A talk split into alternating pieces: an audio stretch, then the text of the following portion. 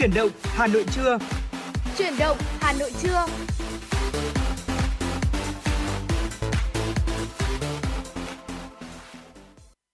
Minh và Trọng Khương xin gửi lời chào tới quý vị thính giả. Chúng ta đang được gặp lại nhau trong chương trình truyền động Hà Nội trưa nay. Chương trình sẽ được phát sóng trong khung giờ từ 10 giờ đến 12 giờ buổi trưa ngày hôm nay. Và trong 120 phút sắp tới thì uh, Thu Minh và Trọng Khương chúng tôi sẽ liên tục cập nhật những tin tức mới nhất được gửi tới cho quý vị và các bạn.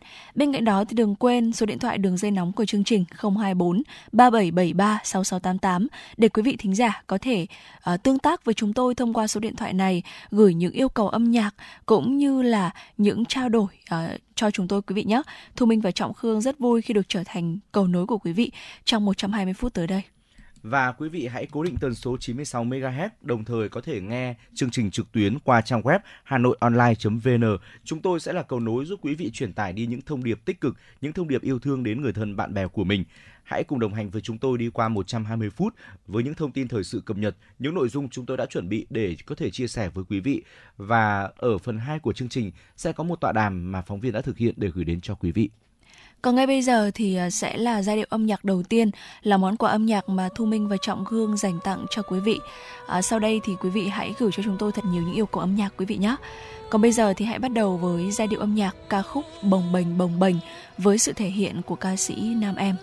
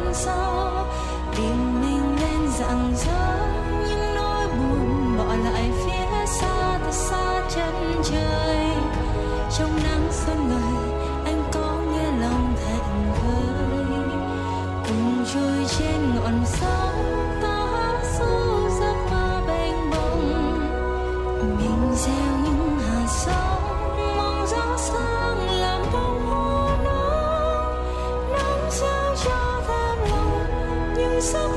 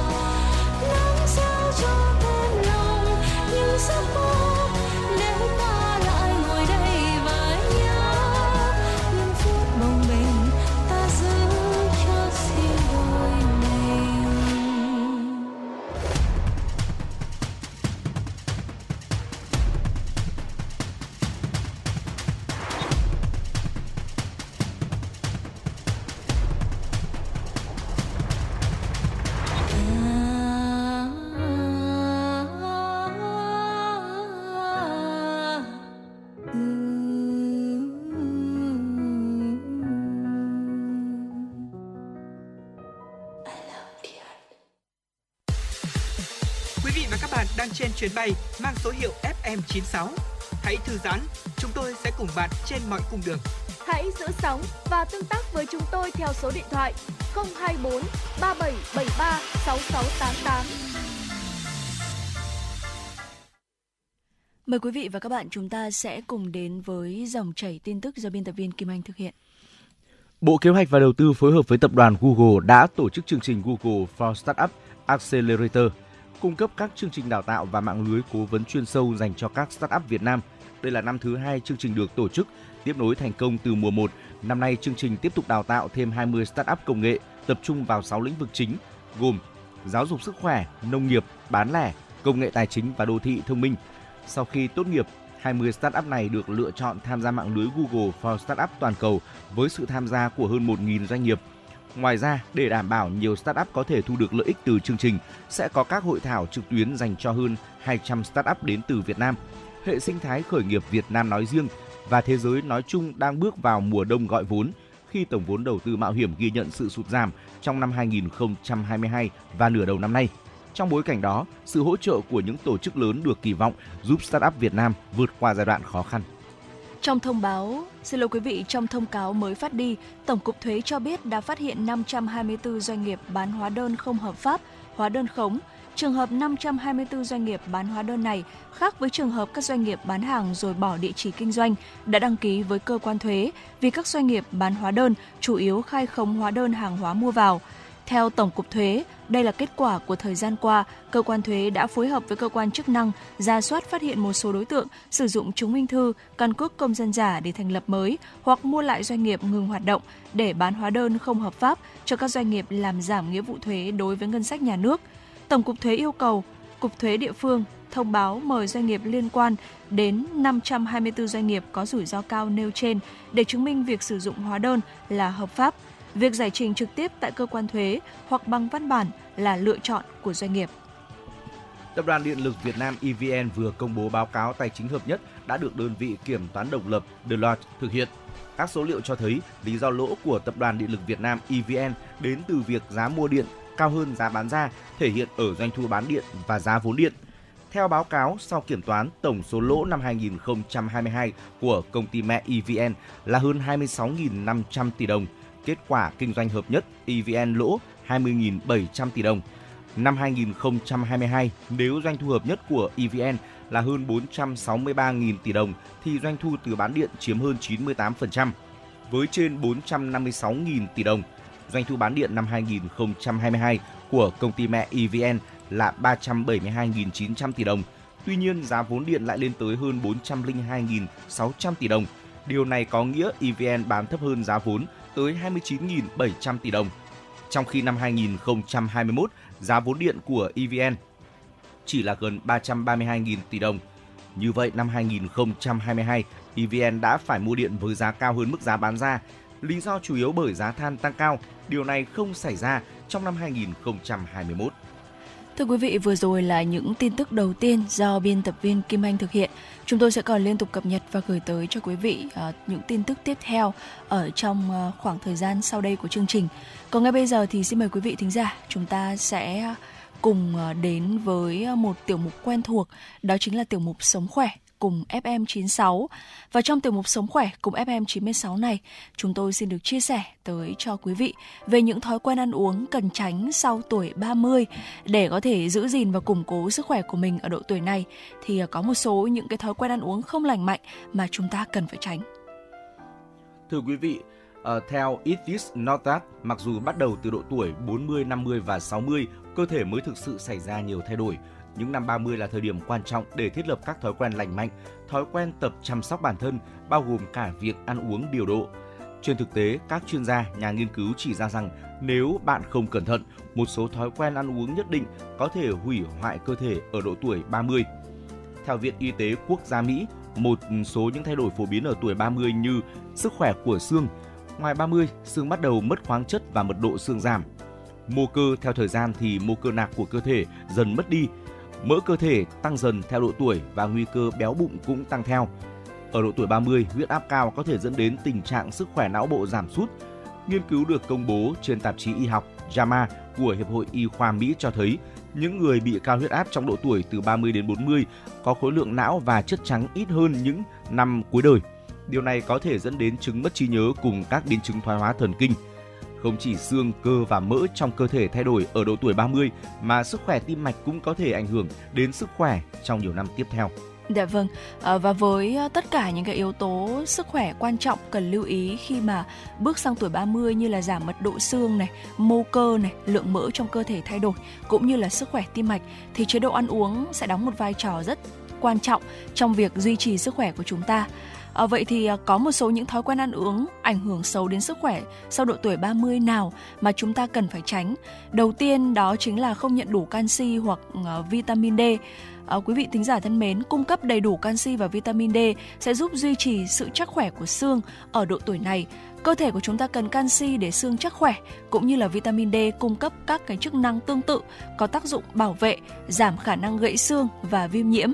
Theo chuyên gia dinh dưỡng Catherine Gomez, tiêu thụ canxi vitamin D không đủ có thể làm giảm ờ, cái mật độ xương, tăng nguy cơ loãng xương và gãy xương. Sử dụng các sản phẩm từ trứng, sữa, rau xanh, các bữa ăn giàu canxi cũng như là tắm nắng đầy đủ để giúp bổ sung vitamin D. Chính vì thế mà trong độ tuổi này nếu như mà chúng ta cảm thấy cơ thể của chúng ta đang không nhận đủ canxi hoặc là vitamin D thì quý vị hãy bổ sung quý vị nhé. Và thưa quý vị, bỏ qua các thực phẩm tốt cho tim, đường ruột cũng là một vấn đề cần lưu tâm Chuyên gia dinh dưỡng Lauren Maneker cho biết ngũ cốc nguyên hạt, chất béo có lợi, trái cây, rau, thủy sản giúp hỗ trợ sức khỏe tim mạch. Bạn nên sử dụng chúng trước khi đến tuổi mãn kinh. Chất xơ là một trong những chất dinh dưỡng quan trọng có ích cho tim mạch.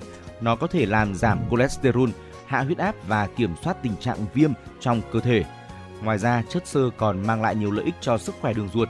Chuyên gia dinh dưỡng Caralando chia sẻ, không ăn đủ chất xơ ở độ tuổi 30, đặc biệt là chất xơ hòa tan, hoạt động như một prebiotic, loại chất xơ có trong rau, trái cây và các loại đậu nuôi dưỡng đường ruột có thể dẫn đến viêm nhiễm và tác động tiêu cực đến hệ tiêu hóa cũng như tâm trạng của quý vị và các bạn. Các loại thực phẩm có nguồn gốc từ thực vật giàu prebiotic như kiwi, atiso, Jerusalem hay còn gọi là lê đất, khoai tây nướng, yến mạch, chuối chưa chín kỹ, các loại đậu và quả hạch đều giúp tăng chất xơ, hỗ trợ sức khỏe ở độ tuổi 30.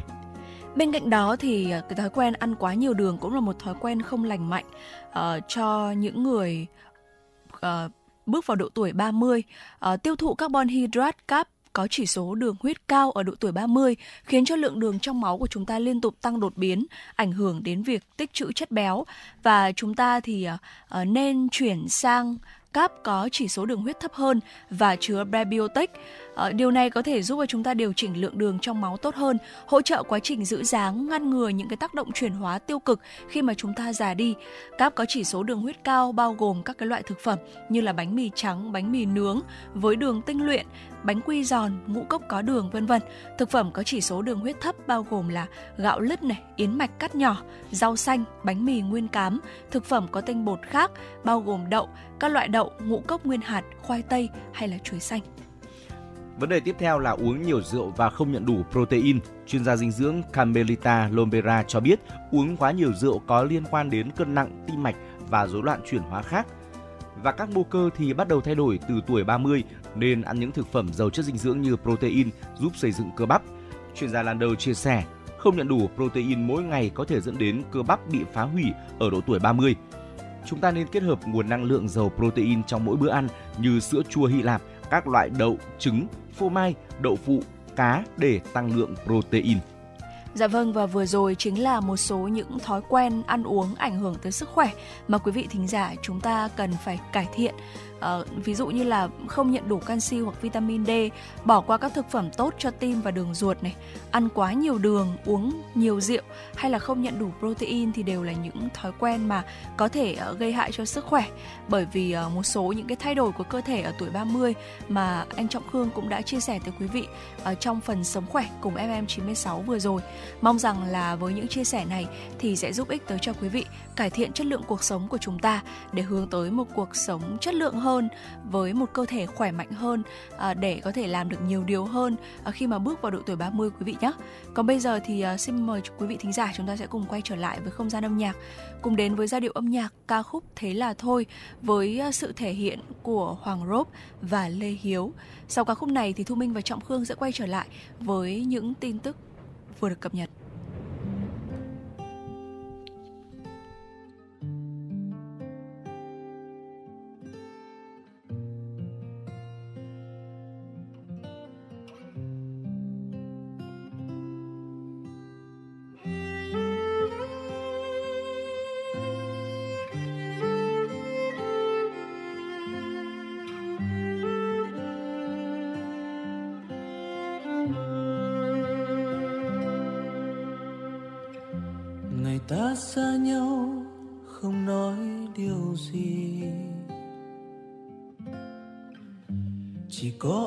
Mắt trông theo người đi.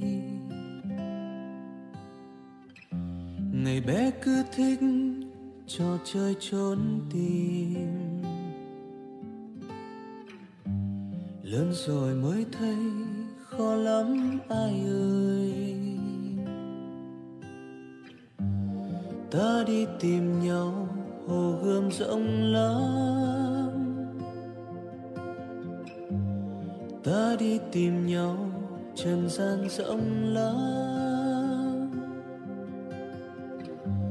chót đi qua rồi, chót đi qua rồi, không còn thấy đâu. Thế là thôi, đôi tay này buông lơi qua những tháng năm dài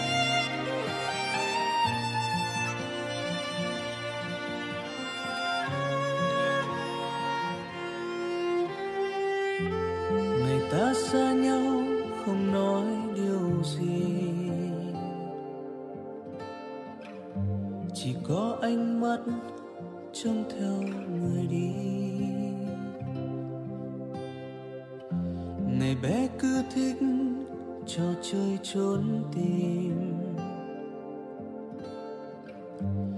Lớn rồi mới thấy khó lắm, ai ơi. Ta đi tìm nhau, hồ gươm rộng lắm.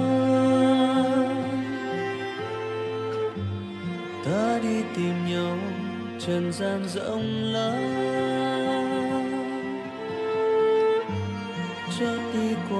Rồi chót đi qua rồi, không còn thấy đâu. Thế là thôi, đôi tay này buông lơi. Qua những tháng năm dài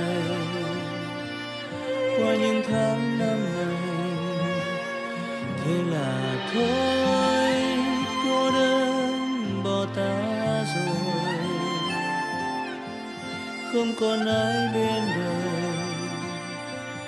Đã hồng nhung phai rồi, thế là thôi, thế là thôi. Đôi tay này buông lơi qua những tháng năm dài, qua những tháng năm này thế là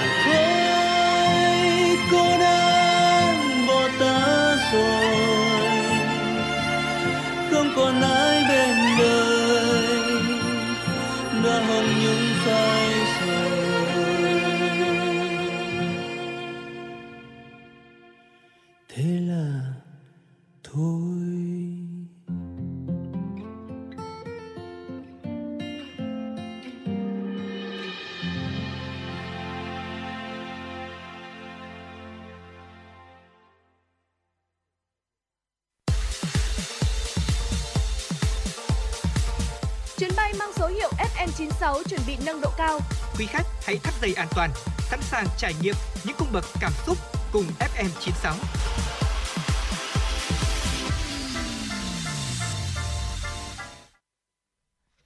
Tiếp nối chương trình, xin mời quý vị cùng dành thời gian đến với một số thông tin thời sự đáng chú ý sau đây. Bệnh viện Phụ sản Trung ương và Bệnh viện Việt Đức vừa cứu sống thành công một bé trai chào đời ở tuần thai thứ 25, nặng vỏn vẹn 600 g và mắc nhiều bệnh lý phức tạp. Trước đó vào giữa tháng 3 năm 2023, mẹ bé nhập viện do dạ đẻ non ở tuần 23. Sau 2 tuần chào đời, bé trai đã cắt được thuốc và thở máy, tăng từ 600 lên 700 gram.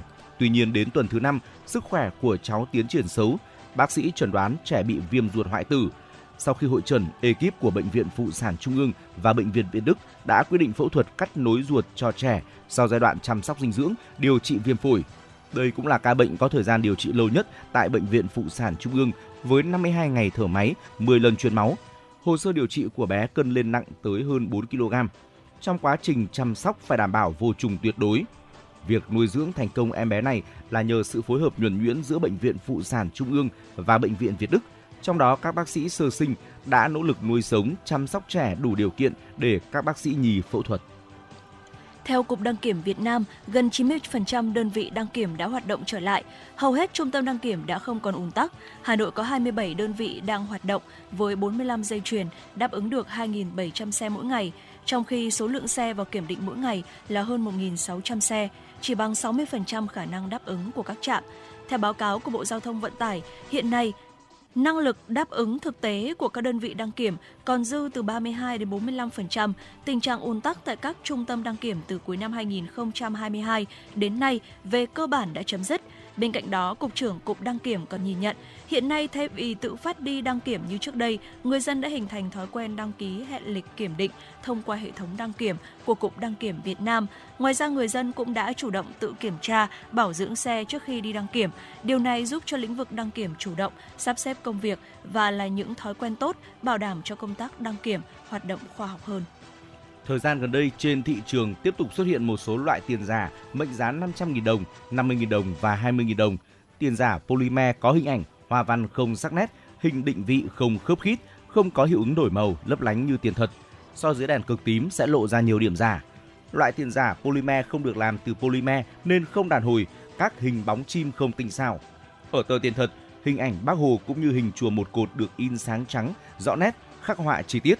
Ngoài ra, dây bảo hiểm trên tiền thật còn có cụm số mệnh giá và chữ NHNNVN hoặc VND, trong khi tiền giả không rõ ràng hoặc không có yếu tố này. Người dân có thể ngửi thử tờ tiền vì polymer thật có mùi thơm đặc trưng, dễ nhận biết, còn tiền giả có mùi nhựa hoặc mùi nhựa ni lông nồng. Một cách nhận biết khác là nghiêng tờ tiền, ở tiền thật mực sẽ đổi màu chuyển từ vàng sang xanh lá cây hoặc ngược lại. Trong khi tiền giả không đổi màu hoặc đổi màu nhưng không đúng màu như polymer thật. Người dân khi phát hiện tiền giả, đối tượng sử dụng, tiêu thụ, vận chuyển tiền giả, báo ngay cho cơ quan công an nơi gần nhất hoặc liên hệ đến công an tỉnh sở tại. Trước khi chúng ta cùng đến với những tin tức quốc tế, xin mời quý vị thính giả chúng ta sẽ cùng quay trở lại với không gian âm nhạc. Vừa rồi thì chúng tôi cũng đã nhận được yêu cầu âm nhạc à, nhận được yêu cầu âm nhạc thông qua fanpage FM96 Thời sự Hà Nội. Một thính giả có tên là Bảo Quân à, đã yêu cầu ca khúc uh, mình yêu đến đây thôi với sự thể hiện của ca sĩ Tóc Tiên. Ngay sau đây thì uh, xin mời vị thính giả của chúng ta cũng như là tất cả uh, quý vị đang theo dõi chương trình, chúng ta sẽ cùng thư giãn với giai điệu âm nhạc này.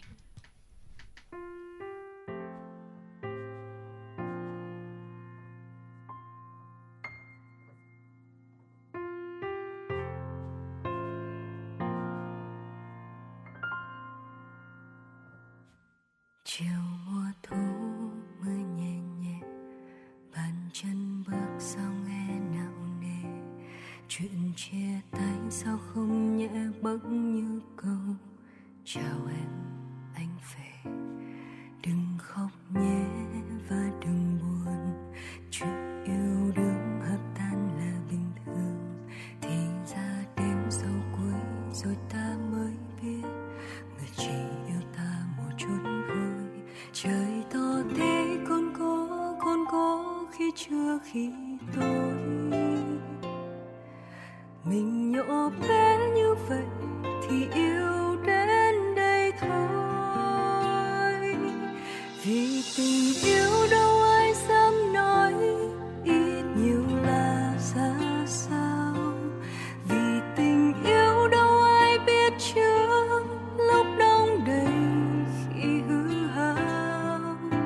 定。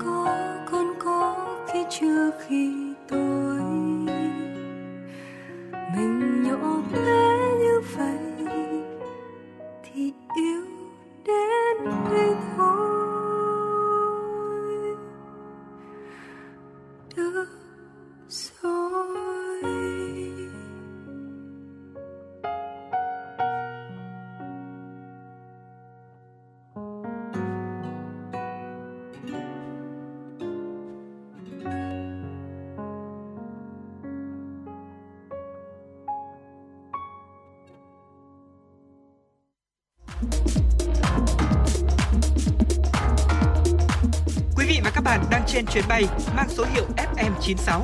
Hãy thư giãn, chúng tôi sẽ cùng bạn trên mọi cung đường. Hãy giữ sóng và tương tác với chúng tôi theo số điện thoại 024 3773 6688.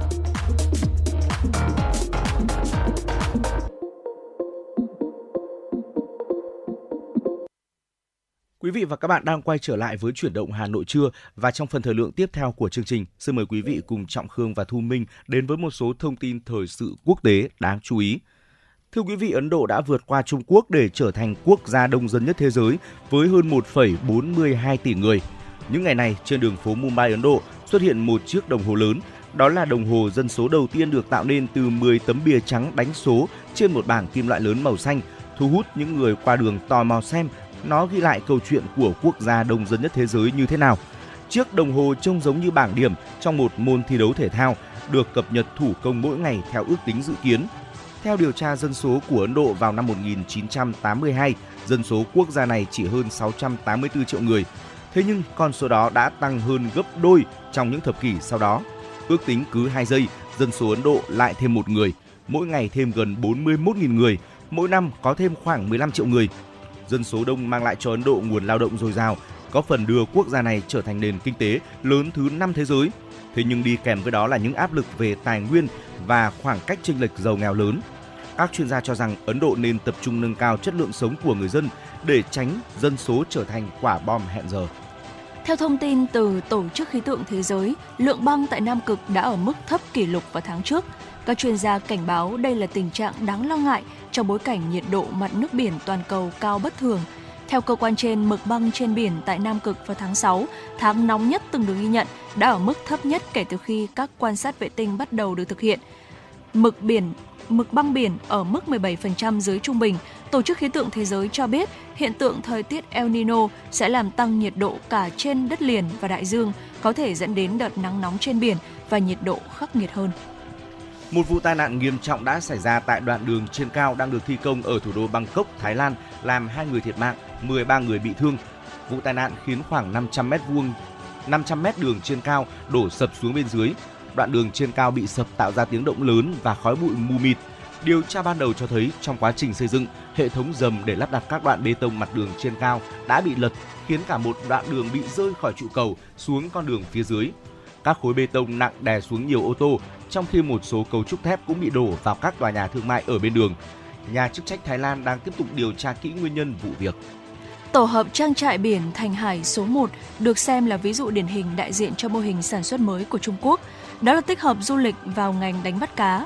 Nằm cách bờ biển thành phố Yên Đài khoảng 2 km thuộc tỉnh Sơn Đông, phía đông Trung Quốc, trang trại biển này có hình dạng một bông hoa khổng lồ với ba cánh hoa, thực chất là những chiếc lồng nuôi hình tròn có đường kính 40 mét. Trang trại có thể nuôi 200.000 con cá nước mặn chất lượng cao mỗi năm. Sản lượng hàng năm của nó có thể đạt khoảng 150.000 kg. Ngoài ra tại đây còn bao gồm một tổ hợp giải trí với các khách sạn nhà hàng nhìn ra biển, thủy cung và phòng triển lãm khoa học biển 7 tầng và tổng diện tích là 10.000 m2. Và thưa quý vị, vừa rồi là những ờ, tin tức quốc tế do biên tập viên Kim Anh thực hiện. Và ngay bây giờ thì cùng chuyển sang một tiểu mục cũng ờ, thú vị không kém, đó chính là tiểu mục khám phá thế giới. Và trong tiểu mục ờ, khám phá thế giới này thì ờ, xin mời quý vị thính giả chúng ta sẽ cùng theo chân một nhóm du khách đến với hành trình 4S ở Trung Đông. 4S ở đây đó chính là bốn chữ S bắt đầu của bốn từ tiếng Anh. Sun là mặt trời, Sea biển, Sen, cát và Soul là tâm hồn.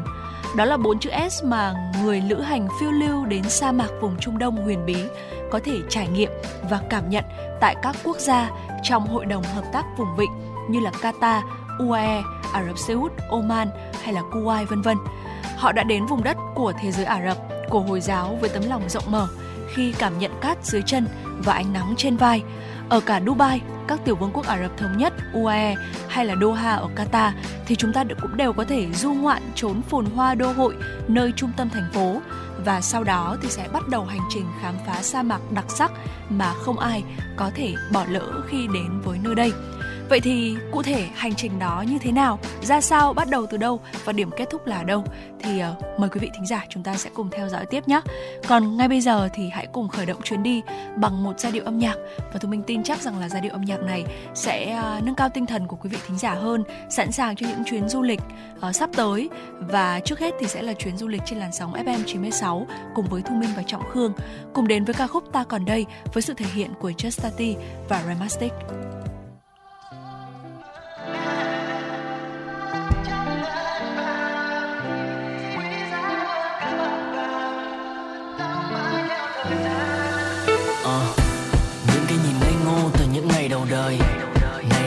Thấy rõ tận chân trời xa xôi. Nhìn được ra ý nghĩa của từng ánh mắt giọng nói. Từng hành trình mới len lỏi cảm hứng trong tôi. Dòng trôi như dòng nước bốn bạc qua trăm thước. Không ngại để cho tâm tôi say sướt Luôn nhìn về phía trước.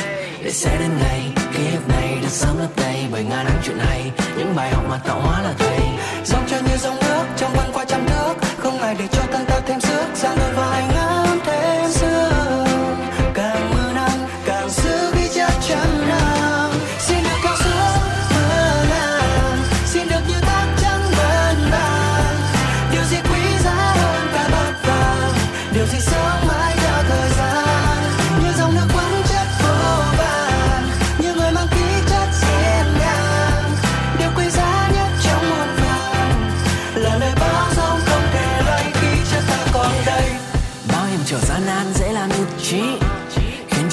chất sớm bị mất đi, khiến cho chữ duy nhất trở thành bất kỳ. Và đã bao nhiêu va vấp ta phải cất kỹ, dù khi vui hay khi buồn trắng đen thật giả. Dù nốt thăng hay nốt trầm, vẫn sẽ ngân nga. Cuộc đời là bản hoa tấu của những thanh âm lạ, và ta sẽ hát lên những giai điệu của riêng ta. Dòng chơi như dòng nước, trong vân qua trăm nước, không ai để cho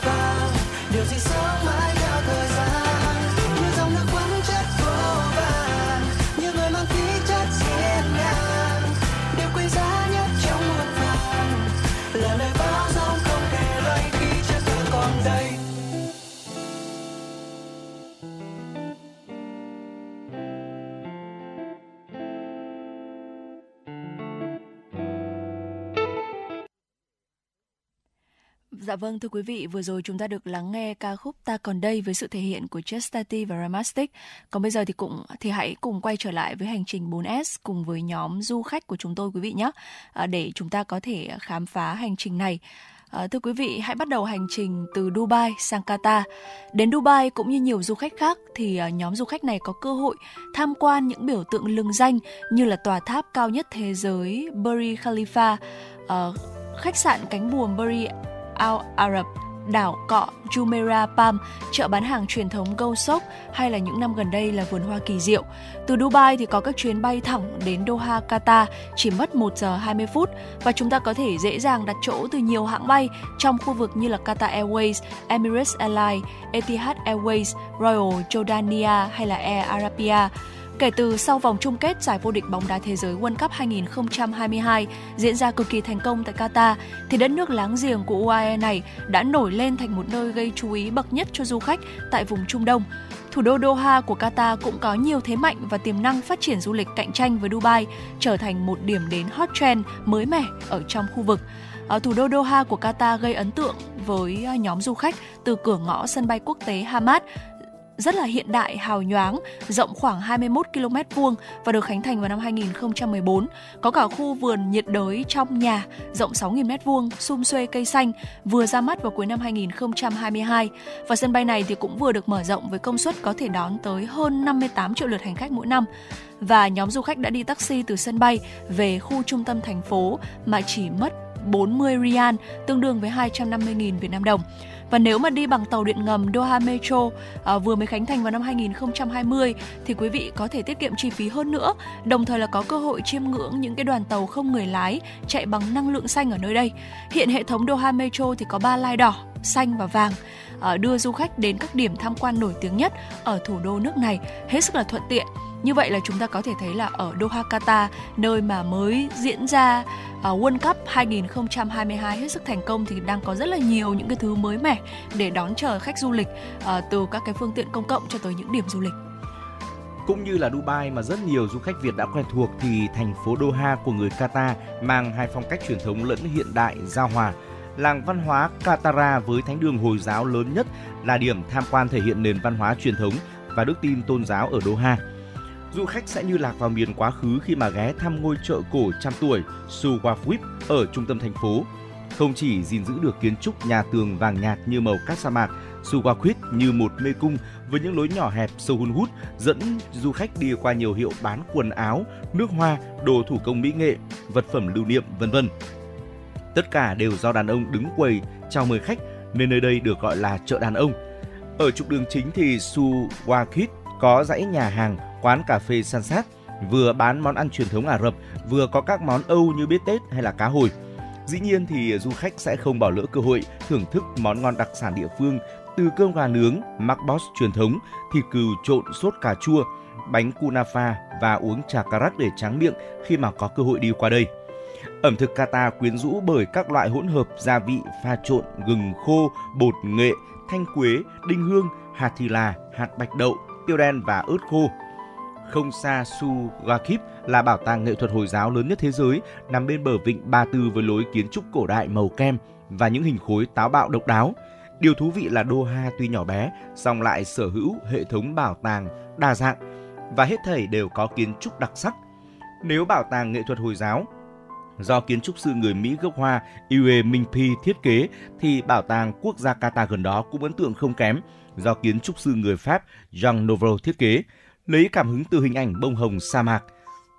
Nếu có nhiều thời gian thì uh, du khách có thể tham quan thêm bảo tàng nghệ thuật đương đại gần khu làng đại học và trung tâm hội nghị triển lãm quốc gia ở phía Tây Doha hoặc là bảo tàng thể thao và Olympic 321 cạnh sân vận động quốc tế Khalifa là biểu tượng của nền thể thao và bóng đá Qatar. Du khách cũng nên đến khu nhà giàu The Pearl xây dựng nhân tạo lấn biển ở Doha với các bến du thuyền, tháp dân cư, biệt thự và khách sạn theo phong cách kiến trúc địa Trung Hải để cảm nhận sự thịnh vượng và giàu có của địa phương.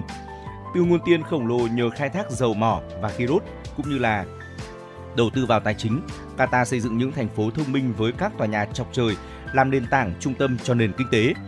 Quý vị và các bạn sẽ choáng ngợp với các đại công trình, tòa nhà cao tầng, khu nghỉ dưỡng, khách sạn 5 sao, công viên, trung tâm thương mại, và khu công năng phức hợp tại Vịnh Tây, West Bay, thể hiện sự hiện đại bậc nhất của Qatar. Dạ vâng, à, rời xa sự hối hả và nhộn nhịp của thành phố thì à, quý vị thính giả chúng ta à, có thể trải nghiệm chuyến du hành ở trên sa mạc. Ở UAE thì à, khách du lịch có thể đi ra sa mạc từ Dubai hoặc là Abu Dhabi, cách Dubai tầm 140 km. Tuy vậy thì trong chuyến đi Trung Đông lần này uh, uh, thì nhóm du khách của chúng tôi đã chọn đi sa mạc từ Doha ở Qatar. Với mọi du khách đã đến khu vực này thì thời gian khám phá sa mạc bên ngoài của thành phố luôn mang đến cái sự háo hức và đáng nhớ. Phương tiện chở chúng ta đi sa mạc là những chiếc xe gầm cao như là Land Cruiser hay là xe Jeep ờ, có mã lực mạnh mẽ đủ sức chinh phục những cồn cát nhấp nhô.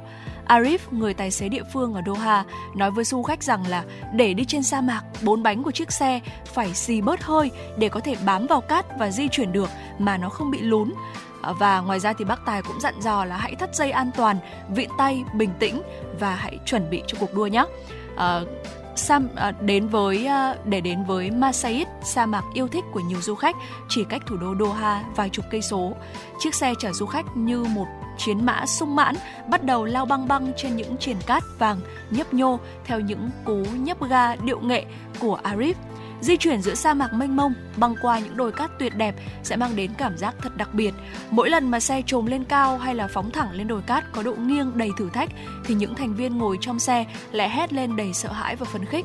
Và khi mà đã vượt qua thung lũng cát và triển cát vàng nhấp nhô giữa sa mạc mênh mông, bác tài Arif dừng lại xe ở đồi cao và tất cả khách à, nhóm khách nhanh chóng cởi giày bước xuống xe bằng chân trần và bắt đầu nghe thở trước cảnh thiên nhiên đẹp và hùng vĩ ở trước mắt. Họ đứng, chạy nhảy, chụp hình giữa sa mạc cát mênh mông, biển cả xanh thẳm ở một phía, những cồn cát trải dài vô tận, mặt trời mọc sớm lơ lửng giữa tầng không, ánh hoàng hôn màu cam đỏ dần buông đường chân trời phía tây. Và chính giây phút này đây thì họ cảm nhận rõ ràng nhất về sức mạnh của bốn chữ S, đó là sun, mặt trời, si, biển, sen, cát cùng hòa quyện để mang lại cho sâu tâm hồn của chúng ta một cảm xúc kinh ngạc lẫn bình yên khó tả.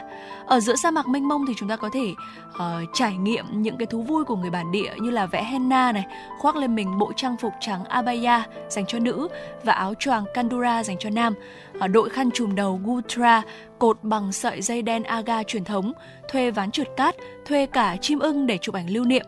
Và chúng ta cũng có thể uh, thuê xe địa hình hầm hố tự lái hoặc là lên máy bay dù lượn ngắm nhìn sa mạc và bờ biển từ trên cao. Vẻ đẹp hoang sơ rực rỡ vào thời khắc hoàng hôn đẹp đến sững sờ, khiến đây là nơi lý tưởng để các Ừ, đôi lứa yêu nhau cầu hôn, những gia đình gắn chặt tình thân, những nhóm bạn có kỷ niệm đáng nhớ và những lữ khách như uh, nhóm du khách của chúng ta yêu hơn bao giờ hết thế giới này và hành trình của mình. Uh, khách du lịch đến với sa mạc trải dọc theo chiều dài bờ biển của Qatar thì hầu như là đều không thể bỏ qua dịp trải nghiệm hiếm có và độc đáo là thử một lần được cưỡi lạc đà và họ chỉ cần trả 50 rial tương đương với 350.000 Việt Nam đồng để có thể được leo lên một chú lạc đà và được người dẫn đường cầm dây kéo đàn lạc đà, lững thững bước ra sa mạc cuộc phiêu lưu sa mạc trên lưng gù của các chú lạc đà mang đến trong du khách một trải nghiệm rất là thú vị, theo một cái kiểu rất khác ở Qatar và cũng khắc sâu trong tâm trí của họ ngay cả khi mà họ đã trở về nhà sau chuyến đi Trung Đông khó quên ở trong đời. Và có một số những lưu ý thú vị mà chúng tôi cũng muốn chia sẻ thêm với quý vị về Qatar như sau. Qatar và UAE được xem là những điểm đến du lịch an toàn nhất trên thế giới, cho phép du khách thưởng thức ẩm thực Ả Rập, văn hóa và lòng hiếu khách hào phóng của người địa phương cũng như dân nhập cư.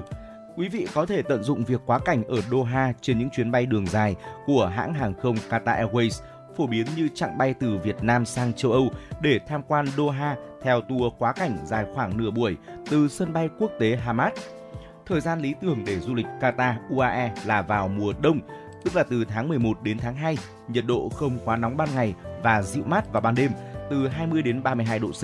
Tránh đi vào mùa hè vì sức nóng ngoài trời có thể lên đến 40 độ C trở lên. Bất cứ ai có thể có thẻ định danh hay Yakat từ World Cup 2022 sẽ được tiếp tục nhập cảnh nhiều lần vào Qatar đến ngày 24 tháng 1 năm 2024 theo diện du lịch miễn đính kèm bằng chứng vé máy bay khứ hồi, đặt phòng khách sạn, bảo hiểm du lịch. Qatar đặt mục tiêu chào đón hơn 6 triệu du khách vào năm 2030, đưa đất nước trở thành điểm đến du lịch quốc tế phát triển nhanh nhất trong khu vực. Dạ vâng ạ và vừa rồi thì uh, quý vị thính giả đã cùng với Thu Minh và Trọng Khương uh, chúng ta cùng uh, lắng nghe cũng như là theo chân trải nghiệm của một nhóm du khách uh, để khám phá hành trình 4S ở Trung Đông và Thu Minh thấy rằng là đây là một hành trình mà sẽ đem tới cho chúng ta rất là nhiều những cái trải nghiệm uh, khiến cho cuộc sống của chúng ta trở nên thú vị hơn rất nhiều. Chính vì thế nếu như quý vị thính giả nào mà chúng ta uh, có điều kiện có cơ hội thì hãy à, thử sắp xếp một chuyến hành trình tới đây quý vị nhé. Uh, kèm theo đó là một vài những lưu ý mà Thu Minh và Trọng Khương đã gửi tới cho quý vị trong phần cuối vừa rồi. Còn ngay bây giờ thì cùng quay trở lại với không gian âm nhạc cùng đến với một bản uh, medley uh, rất hay, uh, medley tạm biệt tuổi thơ với sự thể hiện của nhiều ca sĩ. Sau ca khúc này thì Thu Minh và Trọng Khương sẽ quay trở lại và gửi tới cho quý vị những tin tức thời tiết đáng chú ý.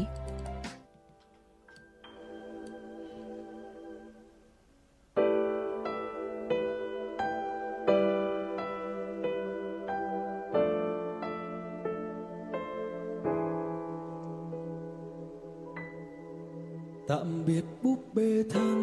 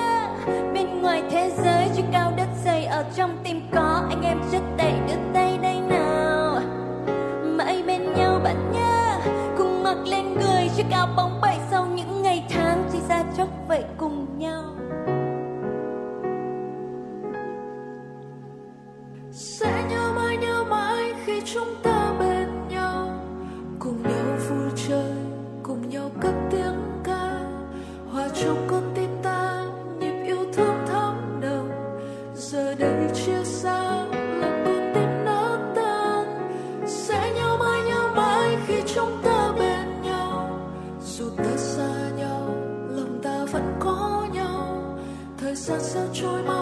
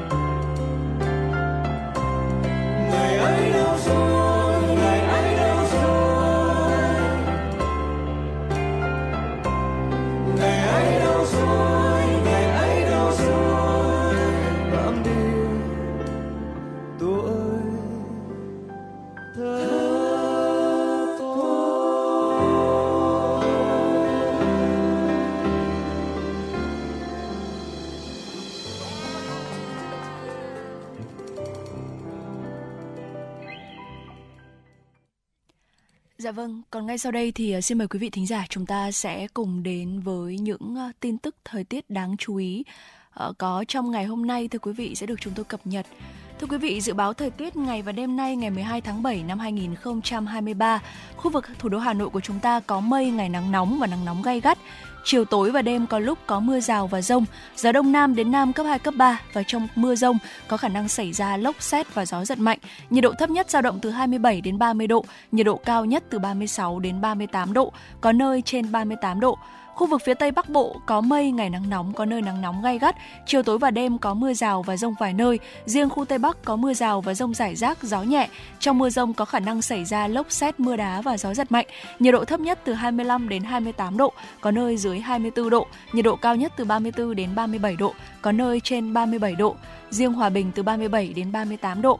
Khu vực phía Đông Bắc Bộ có mây, ngày nắng nóng, có nơi nắng nóng gay gắt. Riêng Đồng Bằng có nắng nóng và nắng nóng gay gắt. Chiều tối và đêm có mưa rào và rông vài nơi, gió Đông Nam đến Nam cấp 2, cấp 3, trong mưa rông có khả năng xảy ra lốc, xét và gió giật mạnh. Nhiệt độ thấp nhất từ 26 đến 29 độ, nhiệt độ cao nhất từ 34 đến 37 độ, có nơi trên 37 độ. Riêng đồng bằng từ 36 đến 38 độ, có nơi trên 38 độ. Có nơi trên 38 độ. Khu vực từ Thanh Hóa đến Thừa Thiên Huế có mây, ngày nắng nóng gai gắt, có nơi đặc biệt gai gắt. Chiều tối và đêm có mưa rào và rông vài nơi, gió Tây Nam cấp 2, cấp 3. Trong mưa rông có khả năng xảy ra lốc, xét và gió giật mạnh. Nhiệt độ thấp nhất từ 26 đến 29 độ, nhiệt độ cao nhất từ 37 đến 39 độ, có nơi trên 39 độ.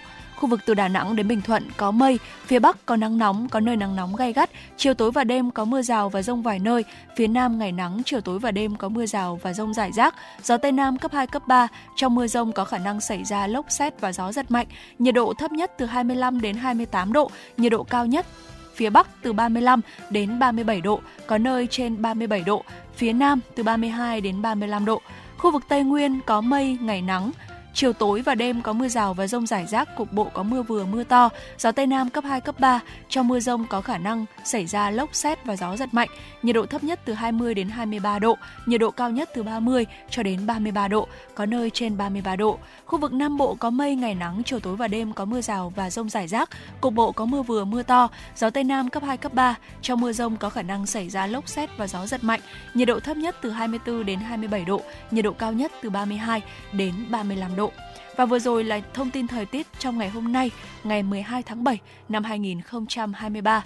Trong thời lượng tiếp theo của chương trình thì chúng tôi cũng sẽ cập nhật tới cho quý vị những tin tức đáng quan tâm có trong buổi trưa ngày hôm nay và bên cạnh đó không thể thiếu những giai điệu âm nhạc cùng với một tọa đàm đã được phóng viên của chương trình thực hiện. Còn ngay bây giờ thì ờ, trước khi chúng ta cùng chuyển sang khung giờ thứ hai của chương trình, hãy cùng thư giãn với một giai điệu âm nhạc. Mời quý vị lắng nghe ca khúc Gió với sự thể hiện của Tranh.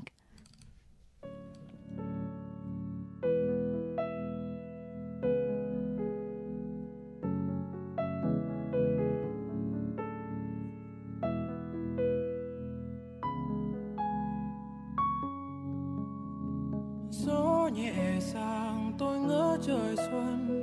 Nắng hừng lên, tôi ngỡ đông tàn.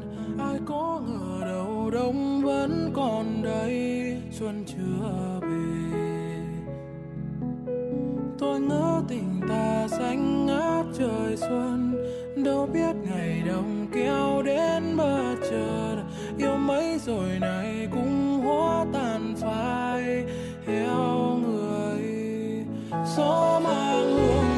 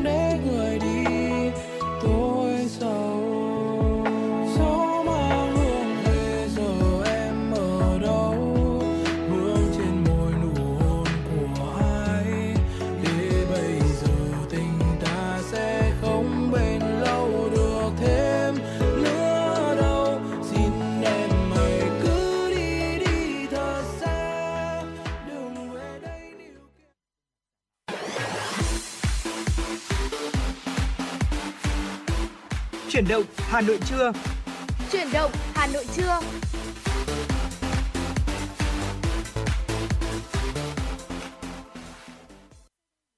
Quý vị và các bạn đang quay trở lại với chuyển động Hà Nội trưa.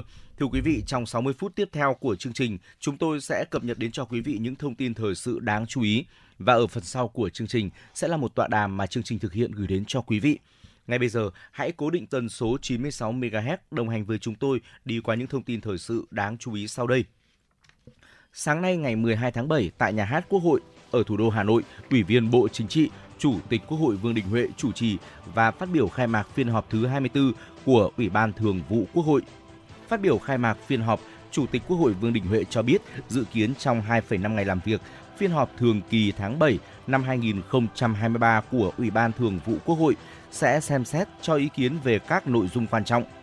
Về công tác xây dựng pháp luật, Ủy ban Thường vụ Quốc hội sẽ cho ý kiến đối với dự án luật đường bộ và dự án luật trật tự an toàn giao thông đường bộ. Chủ tịch Quốc hội cho biết đây là hai dự án luật đã được Quốc hội quyết định trong nghị quyết về chương trình xây dựng luật pháp lệnh năm 2024, bổ sung chương trình xây dựng luật pháp lệnh năm 2023. Theo tiến độ, Quốc hội sẽ xem xét cho ý kiến lần đầu tại kỳ họp thứ 6 và xem xét quyết định thông qua tại kỳ họp thứ 7. Ủy ban Thường vụ Quốc hội sẽ xem xét về biểu quyết thông qua nghị quyết về sắp xếp đơn vị hành chính cấp huyện cấp xã giai đoạn 2023-2030.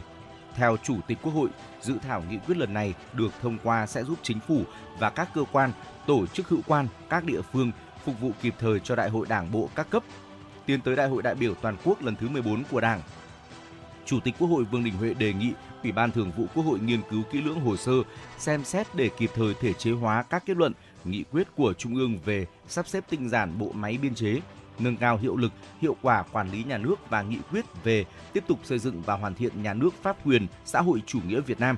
Cùng với đó, Ủy ban Thường vụ Quốc hội sẽ nghe báo cáo kết quả bước đầu chuyên đề giám sát của Ủy ban Thường vụ Quốc hội về việc thực hiện nghị quyết số 88 2014 QH13 và nghị quyết số 51 2017 QH14 của Quốc hội về đổi mới chương trình sách giáo khoa phổ thông.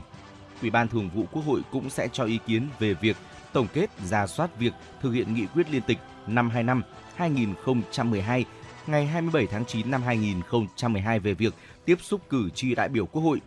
Ngay sau khai mạc, Ủy ban Thường vụ Quốc hội tiến hành cho ý kiến về việc tổng kết, ra soát việc thực hiện nghị quyết liên tịch năm 25 2012 ngày 27 tháng 9 năm 2012 về việc tiếp xúc cử tri của đại biểu Quốc hội.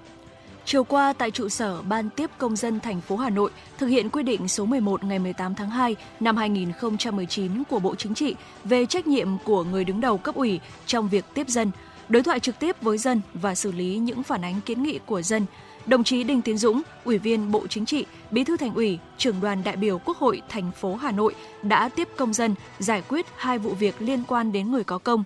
Vụ thứ nhất là trường hợp của bà Bùi Thị Thanh ở tổ dân phố Dư Nghệ, thị trấn Quốc Oai, huyện Quốc Oai, đề nghị cấp đất ở cho gia đình do gia đình bà là gia đình chính sách, vợ liệt sĩ và gặp khó khăn về nhà ở, hiện không có nhà ở, phải ở nhờ. Bí thư Thành ủy đã trực tiếp nghiên cứu hồ sơ và nghe Chủ tịch Ủy ban nhân dân huyện Quốc Oai Nguyễn Trường Sơn, Giám đốc Sở Tài nguyên và Môi trường Nguyễn Huy Cường báo cáo về phương án giải quyết vụ việc theo quy định pháp luật, nghe ý kiến bà Bùi Thị Thanh. Kết luận chỉ đạo giải quyết vụ việc, đồng chí Đinh Tiến Dũng nhấn mạnh cấp đất ở cho hộ gia đình chính sách như trường hợp gia đình bà Bùi Thị Thanh là chủ trương chính sách nhất quán của Đảng, nhà nước đối với người có công. Bí thư Thành ủy giao Ban cán sự Đảng Ủy ban nhân dân thành phố chỉ đạo Ủy ban nhân dân thành phố, huyện Quốc Oai và các sở ngành liên quan tập trung hoàn thiện nhanh các thủ tục để giao đất cho gia đình bà Thanh trước ngày 27 tháng 7 năm 2023. Nhân vụ việc này, đồng chí Đinh Tiến Dũng yêu cầu các quận, huyện, thị xã rút kinh nghiệm, ra soát các vụ việc tương tự, nếu đủ điều kiện theo quy định pháp luật phải giải quyết ngay, không để kéo dài 6 năm như vụ việc này gây ra bức xúc không đáng có cho công dân. Vụ việc thứ hai là trường hợp ông Nguyễn Văn Quang ở thôn Đại Độ, xã Võng La, huyện Đông Anh đề nghị được nhận bằng danh hiệu bà mẹ Việt Nam anh hùng của bà nội là cụ Nguyễn Thị Huệ, tức vệ theo quy định, đồng thời di rời phần mộ của cụ Nguyễn Thị Huệ về nghĩa trang liệt sĩ cụ Nguyễn Thị Huệ và cụ Nguyễn Văn Phiên có người con duy nhất là liệt sĩ Nguyễn Văn Chiến, hy sinh trong kháng chiến chống Pháp. Do vậy, cụ Huệ được truy tặng danh hiệu Bà mẹ Việt Nam anh hùng vào ngày 4 tháng 11 năm 2005. Đây là vụ việc khá phức tạp vì ngoài giải quyết theo quy định chung còn liên quan đến việc chưa thống nhất giữa gia đình bên nội và bên ngoại của cụ Nguyễn Thị Huệ. Bí thư Thành ủy Hà Nội đã nghe báo cáo của Chủ tịch Ủy ban nhân dân huyện Đông Anh Nguyễn Xuân Linh, Phó Giám đốc Sở Lao động Thương binh và Xã hội Nguyễn Hồng Dân về hướng giải quyết và nghe ý kiến công dân Nguyễn Văn Quang. Kết luận về vụ việc, Bí thư Thành ủy Đinh Tiến Dũng giao ban cán sự Đảng, Ủy ban nhân dân thành phố chỉ đạo huyện Đông Anh và các bên liên quan tập trung giải quyết theo đúng quy định pháp luật hiện hành, đồng thời tăng cường tuyên truyền vận động công dân để giải quyết dứt điểm vụ việc, bảo đảm hài hòa cả lý và tình. Cố gắng hóa giải mâu thuẫn giữa hai gia đình, trước mắt tiến hành thủ tục để trao bằng danh hiệu bà mẹ Việt Nam anh hùng theo quy định trước ngày 27 tháng 7 năm nay. Xin được chuyển sang những thông tin kinh tế. Chính phủ vừa ban hành nghị quyết số 97 phiên họp chính phủ thường kỳ tháng 6 năm 2023 và hội nghị trực tuyến chính phủ với địa phương. Đáng chú ý tại nghị quyết, chính phủ giao Ngân hàng Nhà nước Việt Nam chủ trì, phối hợp với cơ quan địa phương thực hiện các giải pháp điều hành chính sách tiền tệ chủ động linh hoạt, nới lỏng phù hợp kịp thời hiệu quả, phối hợp đồng bộ chặt chẽ hài hòa với chính sách tài khóa mở rộng hợp lý có trọng tâm trọng điểm, hiệu quả, từ đó nhanh chóng dứt khoát để ưu tiên tháo gỡ khó khăn cho sản xuất kinh doanh, thúc đẩy tăng trưởng gắn với ổn định kinh tế vĩ mô, kiểm soát lạm phát, bảo đảm các cân đối lớn của nền kinh tế. Giao ngân hàng nhà nước xác định hạn mức tăng trưởng tín dụng phù hợp với tình hình thực tiễn, cả năm khoảng 13 đến 15%, trường hợp thuận lợi thì có thể tăng cao hơn và công bố ngay bằng biện pháp, hình thức phù hợp, hiệu quả chỉ tiêu tăng trưởng tín dụng cho các ngân hàng thương mại đến hết năm 2023 bảo đảm đáp ứng nhu cầu vốn tín dụng cho nền kinh tế, giả soát các điều kiện, tiêu chí cho vay để điều chỉnh phù hợp thuận lợi hơn cho người vay, bảo đảm tăng khả năng tiếp cận tín dụng của doanh nghiệp, người dân. Chính phủ yêu cầu tập trung khẩn trương xử lý các ngân hàng thương mại yếu kém, bảo đảm thanh khoản, an toàn hệ thống, chú trọng xử lý nợ xấu, có các giải pháp hiệu quả đẩy mạnh triển khai thực hiện gói tín dụng 40.000 tỷ đồng, hỗ trợ lãi suất và 120.000 tỷ đồng cho vay nhà ở xã hội. Trong nghị quyết, chính phủ cũng giao Bộ Kế hoạch và Đầu tư chủ trì đôn đốc đẩy nhanh tiến độ giải ngân vốn đầu tư công và công tác quy hoạch bảo đảm chất lượng, tiến độ, đẩy mạnh việc ra soát, đề xuất giải pháp tiếp tục cải thiện môi trường đầu tư, kinh doanh, nâng cao năng lực cạnh tranh, hỗ trợ phù hợp để thu hút đầu tư nước ngoài.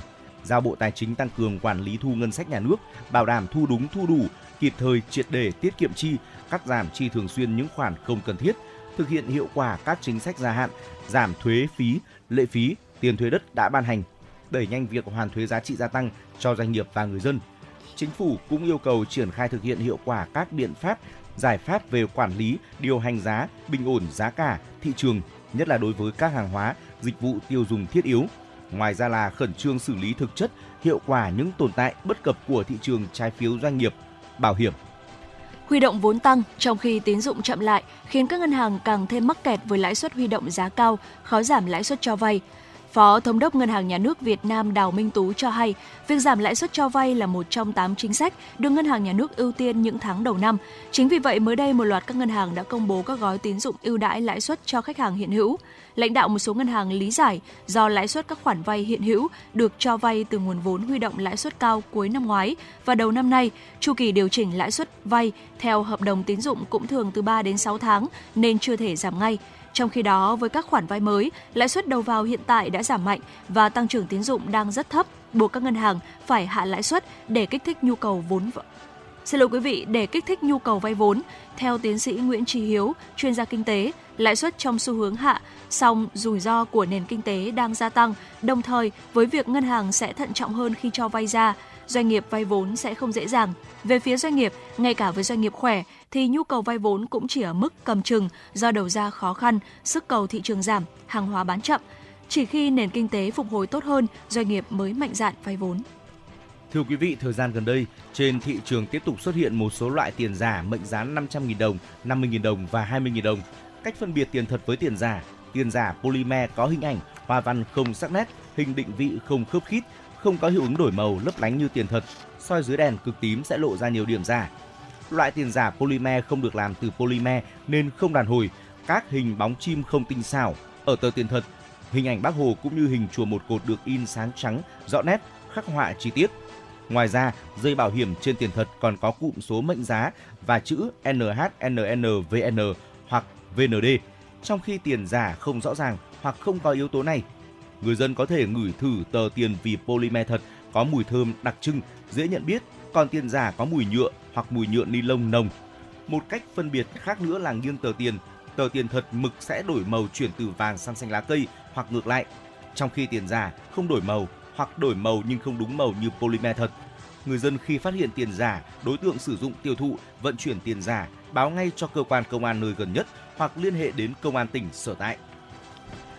Trước khi chúng ta cùng đến với những tin tức tiếp theo, xin mời quý vị thính giả chúng ta sẽ cùng thư giãn với một giai điệu âm nhạc, cùng đến với ca khúc Đời là giấc mơ với sự thể hiện của ca sĩ Mỹ Tâm.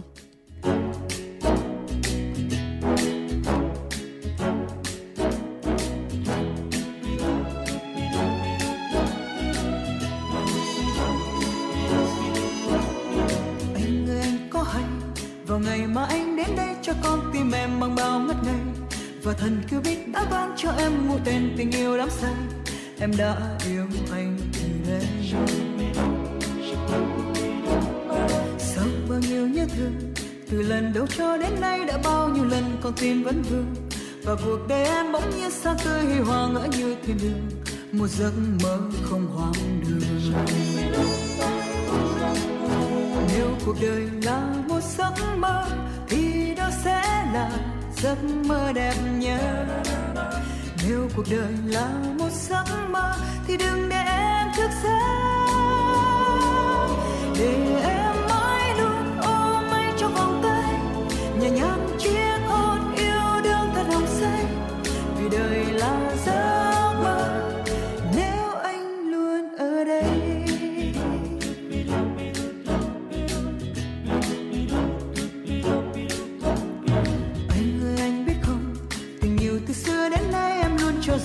là viễn vọng. Mà giờ đây em đắm say biết bao ngọt ngào từ sau trong lòng em đã yêu anh rất nhiều. Nếu cuộc đời là một giấc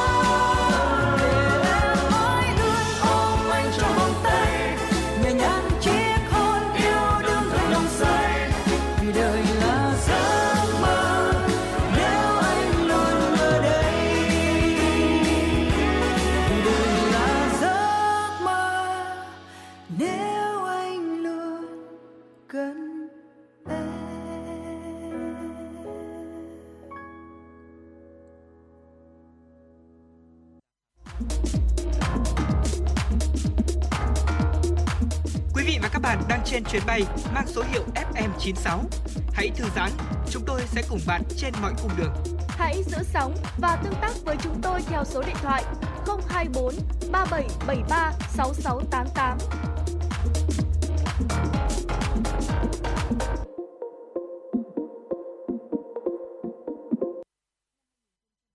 Mời quý vị và các bạn cùng tiếp tục với phần tin.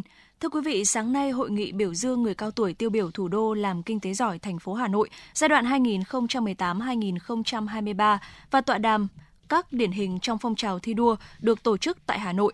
Theo Phó trưởng Ban Thường trực Hội Người Cao Tuổi thành phố Nguyễn Thế Toàn cho biết, 5 năm qua phong trào thi đua tuổi cao gương sáng trên lĩnh vực người cao tuổi làm kinh tế giỏi, phát triển cả bề rộng và chiều sâu trên nhiều ngành nghề, nhiều lĩnh vực, nhiều gương điển hình người cao tuổi tiêu biểu có nhiều kinh nghiệm tốt làm kinh tế giỏi đã khẳng định được vai trò vị thế của lớp người cao tuổi thủ đô.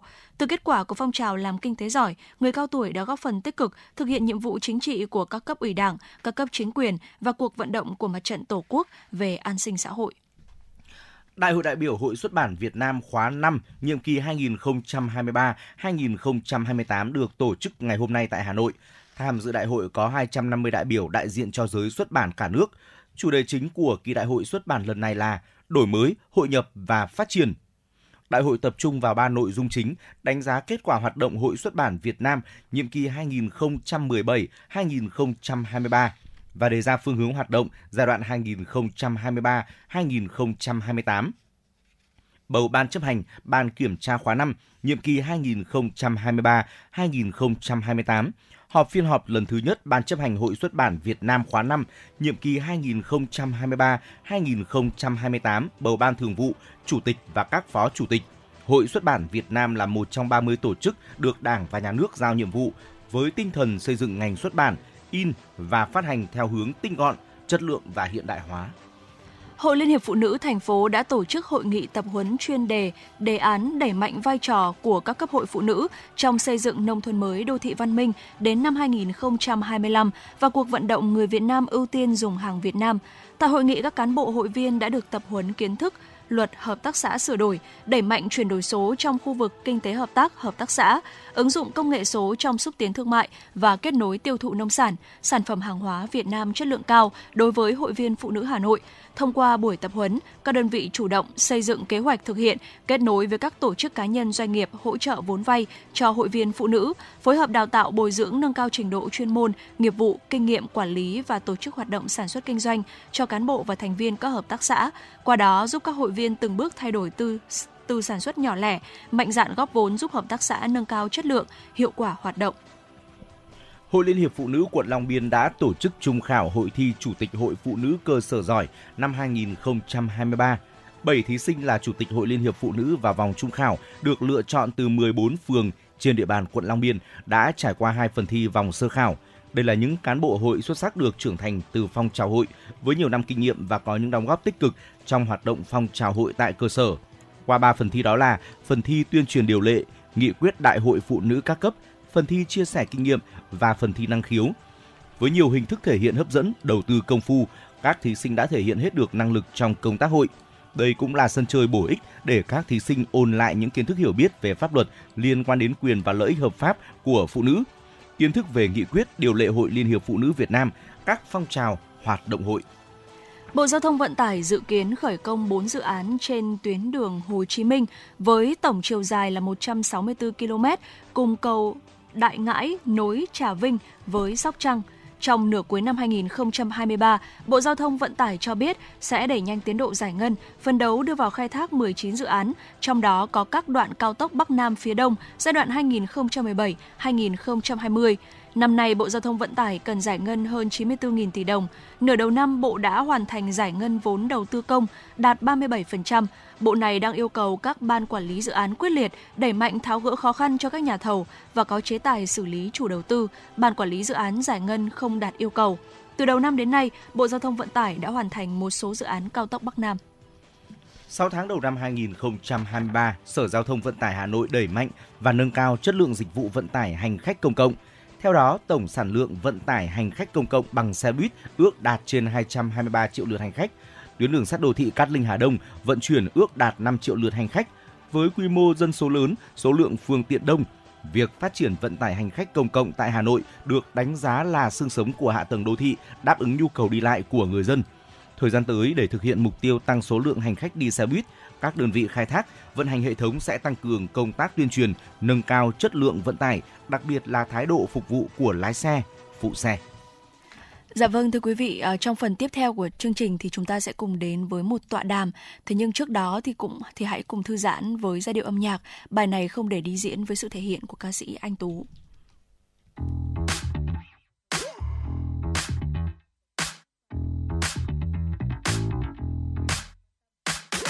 Em biết không?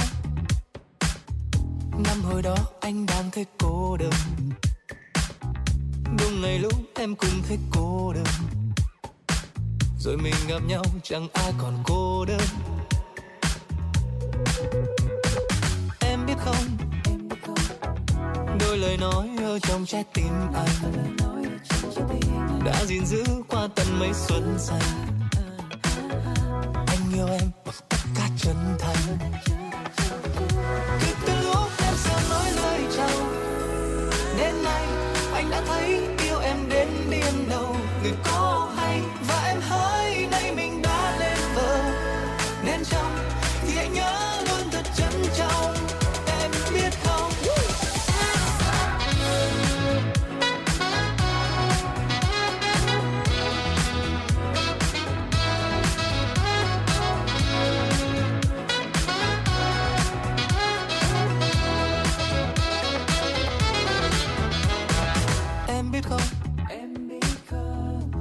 nói em dại cứu ngân hà.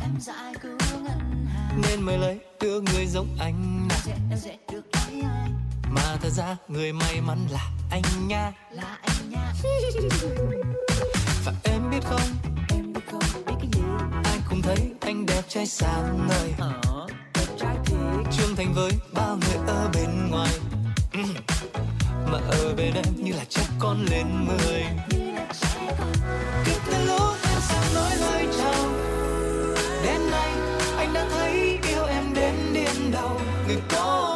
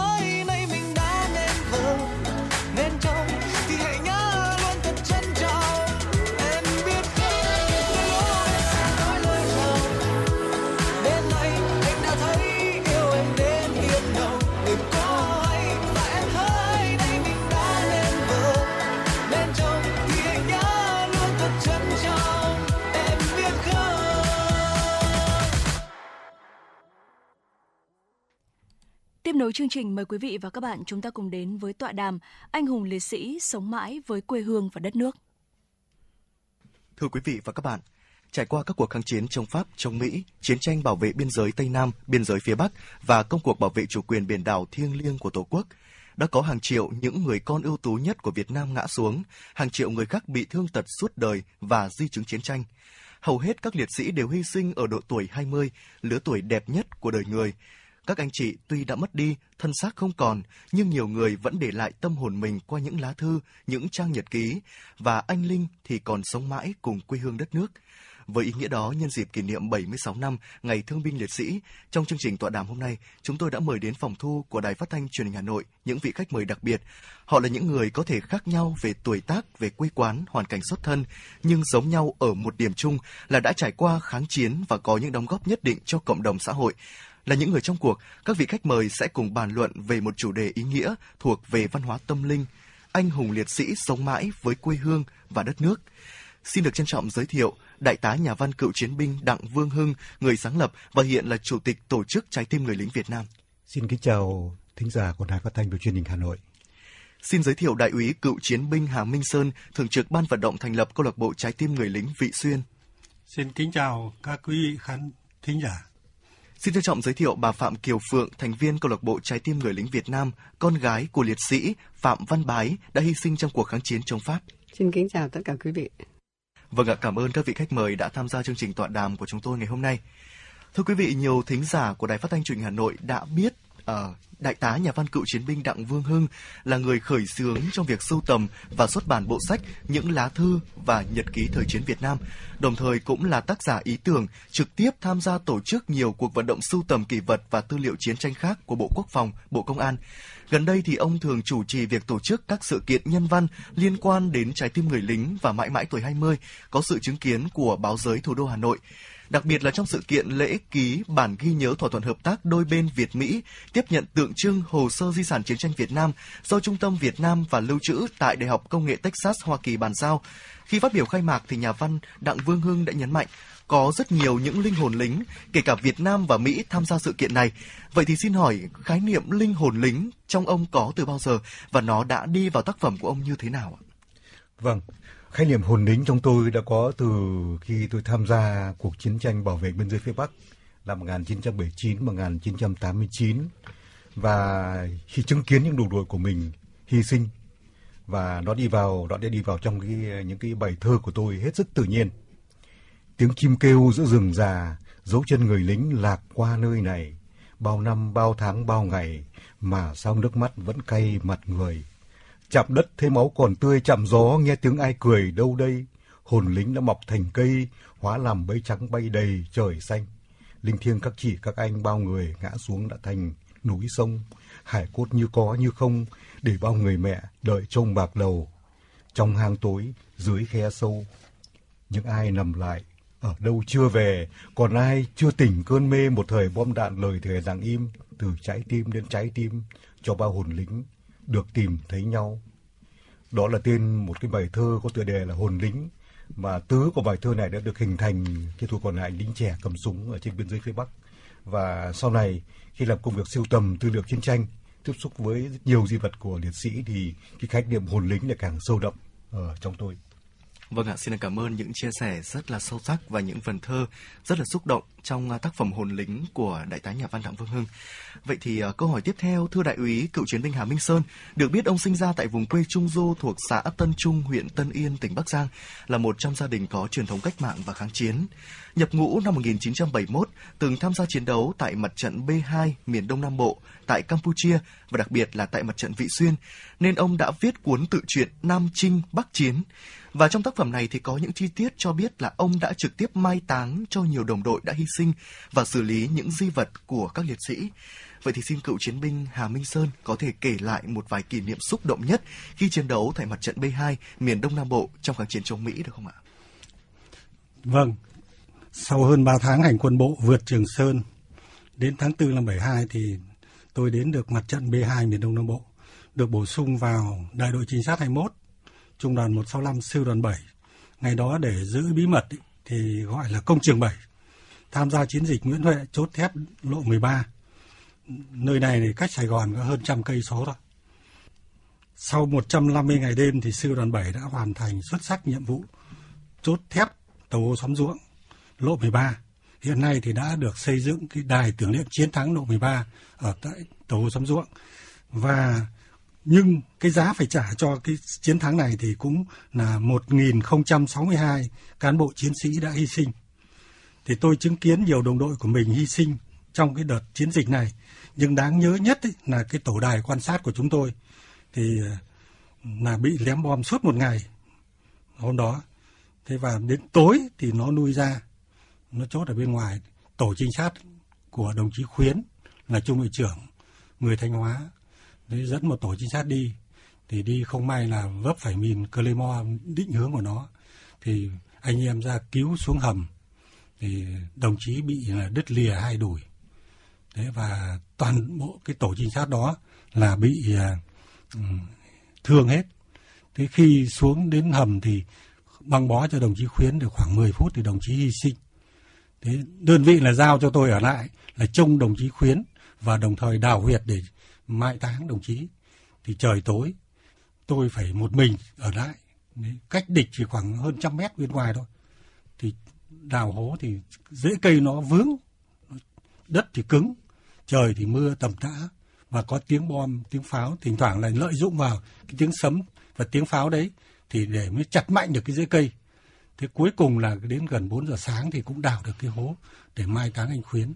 Đây là một cái trường hợp mà tôi không thể quên được là, ừ. là trong chiến trường mà cái trường hợp một mình mới mà mới vào được có mấy tháng thôi thế mà đã phải là chứng kiến bao nhiêu đồng đội hy sinh rồi và lại chứng kiến một mình ở lại để giữ cái điểm chốt đấy và đồng thời trông coi liệt sĩ thì ừ, là một cái kỷ niệm rất là đáng nhớ.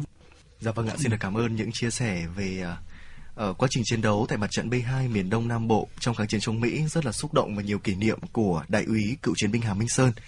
À, vậy thì thưa bà Phạm Kiều Phượng, chúng tôi được biết là bà xuất thân trong một gia đình gia giáo ở Vĩnh Yên, nhưng mà lại sớm mồ côi cha mẹ, cha hy sinh, mẹ bị pháp bắt giam ở hỏa lò, dì ruột bị bắt cóc và mất tích từ khi còn trẻ. Bà có một tuổi thơ gian khổ trong kháng chiến chống Pháp và tự lập khi còn trẻ. Vậy thì à, bà có thể chia sẻ rõ hơn những cái truyền thống gia đình mình cho quý vị thính giả của Đài Phát thanh truyền Hà Nội được à, biết cụ thể hơn được không ạ? Dạ vâng gia đình tôi thì đúng là gia đình ngày xưa mình gọi là danh gia, tức là ờ, toàn bộ gia đình, anh em, chú bác ruột thịt nhà tôi là đều là ông lý, ông bá, ông trùm nhà tôi nếu mà nói thì là ba đời là theo cách mạng, từ đời ông tôi tức là ông chú ruột của bố tôi là em ruột của ông nội tôi, thì là cụ đã hoạt động từ bên Trung Quốc. Và ngày xưa có học cùng với cụ ờ, Võ Nguyên Giáp ở trường Đông Dương số 1 thì gia đình ờ, các cụ cho ông ăn học và ông đã, cụ đã giác ngộ sớm. Do đó cũng giác ngộ bố tôi từ khi nào thì tôi cũng không biết thì chỉ biết là bố bố tôi đã tham gia. Nếu mà bây giờ mình gọi là tham gia như ở công an ấy, đã từng đi tất cả các thị xã để mà theo dõi đóng vai ờ, cắt tóc để theo dõi nhật. Đấy. thế rồi ờ, cha tôi hoạt động bí mật. Thì ờ, ông nội tôi không không cho hoạt động mà bắt về. Thì từ từ từ cha tôi đến mẹ tôi cũng là được. Mẹ tôi là con một gia đình nhà nho nhưng mà rất nghèo cho nên là khi cụ lo được chữ xã đoàn xong thì cụ ờ, phải bà bán nhà để giả nợ và bán sới khỏi đấy lên đất bạch hạc để dạy, đi dạy học. Và sau năm bốn năm thì gia đình tôi là có đi ờ, tản cư lên cái vùng tự do, vùng sơn dương. Ừ, thì là sau đó là mẹ tôi à, về phải về để đi làm cái công tác bí mật bây giờ mình gọi là của công an đấy. Đấy. Thế tức là đưa tin giữa lấy tin của vùng địch hậu mà đưa lên à, trên vùng ấy à, vùng tự do và lấy những truyền đơn rồi chỉ thị của vùng trên đấy để về uh, truyền tải về địa phương. Thế rồi sau đó thì mẹ tôi bị bắt bị giặc pháp bắt. Và kết án tù 2 năm ở Vĩnh Yên và khi ông bà gặp nhau, trước khi ông ờ, đánh ờ, cái đơn vị của ông là đánh thắng cái trận cao bắc lạng nổi tiếng trong lịch sử quân đội Việt Nam, thời chống Pháp, thì ông hành quân về qua Thái Nguyên, rồi về Hà Bắc và về Bắc Giang để đi ra Quảng Ninh để ờ, tham gia cái trận chiến đánh biên giới 50 51 là Bác Hồ chỉ huy đấy. Thì cha tôi được cử ở một cái trung đoàn gọi là à, ngày xưa gọi là đại đoàn 312, trung đoàn 209 bốt đông đông triều Quảng Ninh là cái bốt đấy là cái bốt ác ôn nhất cái đường 18 thì cha tôi được lệnh giải phóng. Và sau khi giải phóng được rồi thì pháo bờ biển nó quay vào đó dập nên chết cả đơn vị. Nên ờ, cha tôi dù sao cũng là Ờ, lãnh đạo ở đấy nên là được ờ, anh em đưa ra ngoài dân gửi nhưng tình hình thuốc men và mọi cái nó thiếu thốn là chiến tranh nên cha tôi đã chết. Đến khi ờ, Quảng Ninh người ta có lệnh là chuyển tất cả các bộ, anh em bộ đội mà chết mà trong ai biết thì đưa lên nghĩa trang để đông triều thì để xây dựng lại ở đấy. Thế nên là tôi cũng đã tìm thấy cha tôi theo uh, tâm linh của những nhà ngoại cảm. Dạ vâng và cái đó nó rất kỳ diệu. Mà hàng hàng năm thì đến tháng 11 âm thì tôi có về thắp hương cho cha tôi và thắp hương cái đài liệt sĩ. Thì nhìn rất đau lòng. Là cả một cái nghĩa trang mình tính đi năm phần mộ à, của các liệt sĩ. Sau này bổ sung một số các cái liệt sĩ từ miền Nam ra thì năm phần thì phải nói là gần như bốn phần là những người chưa có gia đình nhận. Và chưa có tên tuổi, chỉ là liệt sĩ, chiến dịch Hoàng Hoa Thám. Nên là họ chỉ đề như thế thôi. Đau lòng lắm. À, có thể nói là những gia đình như gia đình của bà Phạm Kiều Phượng là những điển hình về sự ly tán trong chiến tranh. Ở Hà Nội thì chắc chắn là còn rất nhiều những gia đình như thế và chúng ta sẽ trở lại với chủ đề này vào một dịp khác. À, còn thưa nhà văn Đặng Vương Hưng, theo ông thì trong bộ sách những lá thư và nhật ký thời chiến Việt Nam, yếu tố văn hóa tâm linh thời chiến đã thể hiện như thế nào trong bộ sách này ạ? Vâng, có thể nói là văn hóa tâm linh đã thể hiện đậm đặc trong cái bộ sách ờ, những lá thư và nhật ký thời chiến mà tôi là đứng, vinh dự đứng tiền chủ biên. Cụ thể như thế này, tức là thứ nhất, hầu hết là các tác giả của cái bộ sách đều là liệt sĩ hoặc thương binh. Nhiều người hy sinh tại chiến trường, một số người khác thì ờ, mất khi trở về vì di chứng chiến tranh. Do vậy mà những cái trang viết của anh chị đều hết sức thiêng liêng và nội dung hết sức xúc động. Thứ hai vì những cái lá thư và sổ tay nhật ký, hầu hết là di vật của liệt sĩ, cho nên là nó sức ám ảnh. Nói thật là những cái ngày đầu tiếp xúc, tôi đã mất ngủ triền miên về đêm. Bởi vì lúc nào cũng thấy có những người lính quanh đứng quanh mình, đang quan sát mẹ mình làm việc, muốn trò chuyện với mình. Và sau đó thì tôi đã không đọc chúng về đêm nữa và chuyển sang đọc về ban ngày, cho đỡ cái sự ám ảnh hơn. Cái sự trở về của các cái di vật cũng hết sức là, có nhiều những câu chuyện hết sức là kỳ diệu và không lý giải được điển hình như câu chuyện tình của liệt sĩ Trần Minh Tiến. Anh sinh năm 1945 và hy sinh năm 1969 và với chị Vũ Thị Niêu Liên.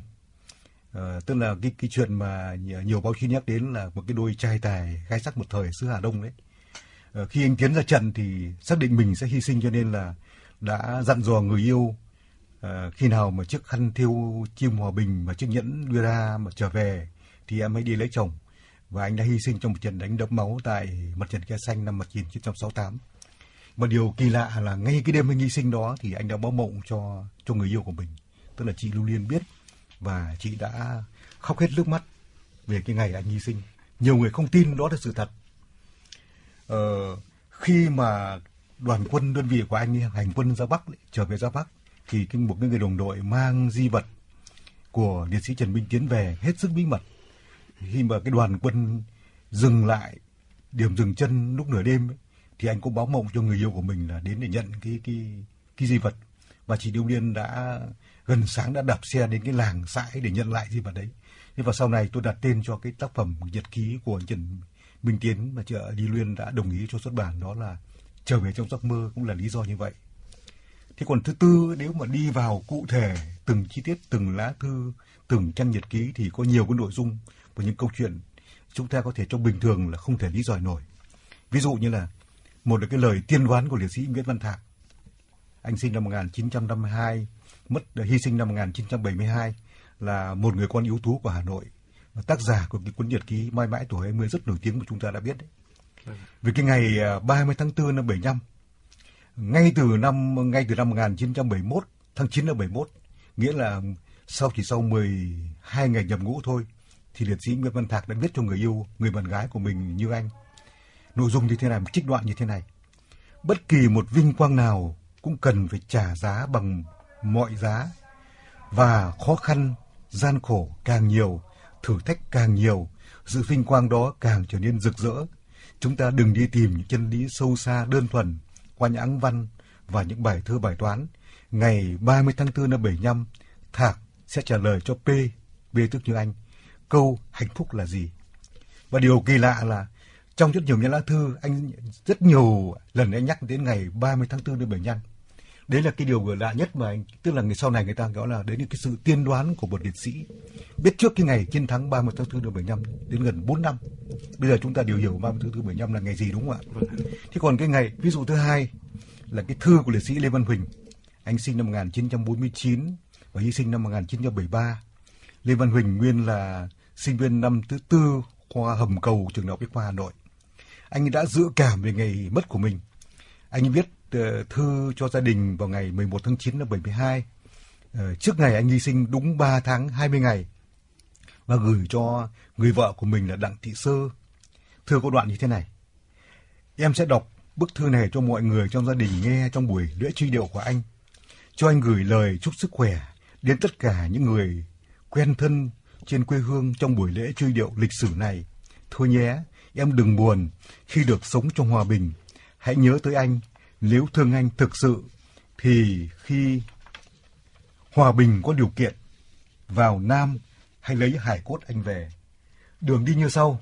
Đi tàu vào thị xã Quảng Trị, qua sông Thạch Hãn là nơi anh hy sinh. Khi đưa hàng qua sông từ thị xã ngược qua cầu, hỏi về Nham Biểu một sẽ thấy tấm bia gòng chữ của anh đục trên bảng tôn mộ anh ở đó. Cái điều kỳ lạ tức là một cái liệt sĩ hy sinh mà trước khi báo biết trước là mình hy sinh mới biết trước mình chỗ chôn mình chỗ nào và viết thư về cho vợ. Thì đấy là trong chiến tranh có những cái điều kỳ lạ mà không thể giải thích nổi như thế. Ờ, bây giờ là chúng ta đang đang những trông những trong ngày tháng 7 tháng cái ngày mà chiên đồng đội thì những cựu chiến binh chúng tôi thường là đi chiến trường xưa trong đó có chiến trường Quảng Trị để nhớ về đồng đội cũ và tưởng nhớ những người đã hy sinh vì quê hương đất nước Tháng 7 đi dọc Trường Sơn, vẫn còn hồn lính cô đơn nhớ nhà, nắm xương khô giữa rừng già, gió lào vẫn thổi, rát qua mặt người. Máu sông Thạch Hãn còn tươi, bước vào thành cổ, tiếng cười còn vang. Tháng 7, đi qua Nghĩa Trang, bao hồn lính trẻ xếp hàng điểm danh. Linh thiêng các chị các anh, hóa làm mây trắng, hóa thành núi sông, nén hương thơm cõi hư không, nhìn lên chợt thấy cầu vồng lung linh. Dạ vâng ạ. Thưa quý vị, sau tháng 2 năm 1979 thì cuộc chiến tranh bảo vệ biên giới phía Bắc kéo dài tới 10 năm, từ năm 1979 đến 1989 mới kết thúc. Trong đó thì một trong những địa bàn ác liệt nhất là mặt trận Vị Xuyên, tỉnh Hà Giang. Được biết là cựu chiến binh Hà Minh Sơn nguyên là quyền trưởng ban tác chiến của sư đoàn 314 mặt trận Vị Xuyên thời gian ấy. Vậy ông có thể cho thính giả của đài phát thanh truyền Hà Nội được biết cụ thể hơn về cái sự kiện này và năm đó thì có nhiều chiến sĩ ở quê thủ đô Hà Nội hy sinh tại Vị Xuyên không ạ? Cuộc uh, chiến tranh bảo vệ biên giới phía Bắc kéo dài 10 năm, 1979-1989. Nhưng trong đó thì được chia ra làm hai cuộc chiến tranh. Cuộc chiến tranh lần thứ nhất là tính từ 12 17 tháng 2 năm 1979 đến ngày 18 tháng 3 năm 1979 khi Trung Quốc đã tuyên bố và rút toàn bộ quân về bên kia biên giới. Thế thì còn cái cuộc chiến tranh thứ hai thì là tính là từ tháng 4 năm 1984 mà đến tháng 10 năm 1989 tại mặt trận Vị Xuyên, Hà Tuyên, nay là tỉnh Hà Giang. Đấy. Thì cái cuộc chiến tranh này hầu như rất ít người có thông tin mà chỉ biết là có mỗi cái cuộc chiến tranh lần thứ nhất thôi, 17 tháng 2 19 cho đến 18 tháng 3 năm 19 thôi. Thế còn cái cuộc chiến tranh lần thứ hai là rất ít người biết.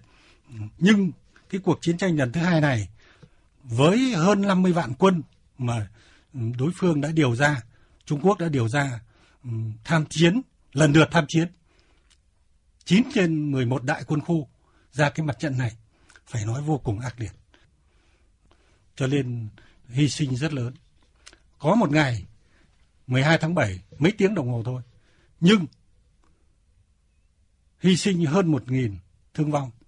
Chỉ tính riêng sư đoàn 356 là hướng chủ yếu đã có hơn 600 đồng chí hy sinh và hơn 600 đồng chí bị thương. Đấy, riêng một sư đoàn thôi. Còn các sư đoàn kia cũng cũng có. Thì trong số này của 356 ấy thì tuổi đời hầu hết là là còn trẻ, lính nghĩa vụ. Vâng Riêng Hà Nội 80% cái trong cái số thương vong này là 80% của thành phố Hà Nội. Đấy. sư đoàn 36 thì hiện nay là đã đưa được một số về nghĩa trang, Tây Tịu này, nhổn đấy, của Hà Nội đấy, và nghĩa trang của ừ, Văn Điển Mai Dịch. Thế nhưng mà vẫn còn làm lại trong chiến địa, gần như là còn còn gần 2.000 trường hợp nữa. Chưa tìm được hài cốt, vẫn làm trong trận địa. Cho nên là lính Vị Xuyên mới gọi ngày 12 tháng 7 là ngày dỗ trận. Đến nay mà cứ hàng năm đến ngày 10 chuẩn bị cái dịp này là là trên Hà Giang là kín chỗ luôn. Dạ, vâng. các phòng nghỉ không còn đâu. Nếu đăng ký muộn là không còn. Phòng nghỉ. Khách sạn bởi vì anh em lên rất đông để là là dỗ chứ không phải chiên dỗ. Gọi đúng nghĩa là dỗ. Vâng thì ạ. đấy là hiện nay là vẫn còn khoảng gần 2.000 liệt sĩ vẫn nằm trong chiến địa mà chưa tìm được hải cốt. Vâng ạ, xin được cảm đi. ơn uh, những chia sẻ của ông. Uh, một một câu hỏi khác muốn dành cho uh, nhà văn Đặng Vương Hưng. Được biết là tổ chức Trái tim người lính Việt Nam đang phối hợp với câu lạc bộ Mãi mãi tuổi 20 tiếp tục sưu tầm tư liệu chiến tranh và xuất bản sách như một cách góp phần xây dựng văn hóa tâm linh. Vậy thì ông có thể chia sẻ cho quý vị thính giả của Đài Phát thanh truyền hình Hà Nội biết cụ thể hơn về nội dung của hoạt động này được không ạ? Vâng. Vâng, đó là cái cách chúng tôi nhớ về đồng đội của mình. Cụ thể là tận dụng mạng xã hội Facebook, Zalo uh, và TikTok với một cái nhóm uh, trái tim người lính hiện nay là nhóm trái tim người lính trên mạng riêng trên mạng Facebook đã có trên 200 ngàn thành viên. Chúng tôi liên tục thông báo cái việc sưu tầm tư liệu thời chiến này, nhật ký thời chiến này, ảnh chụp thời chiến của những nhiều người lính nhiều thế hệ chống Pháp, chống Mỹ, chiến tranh biên giới.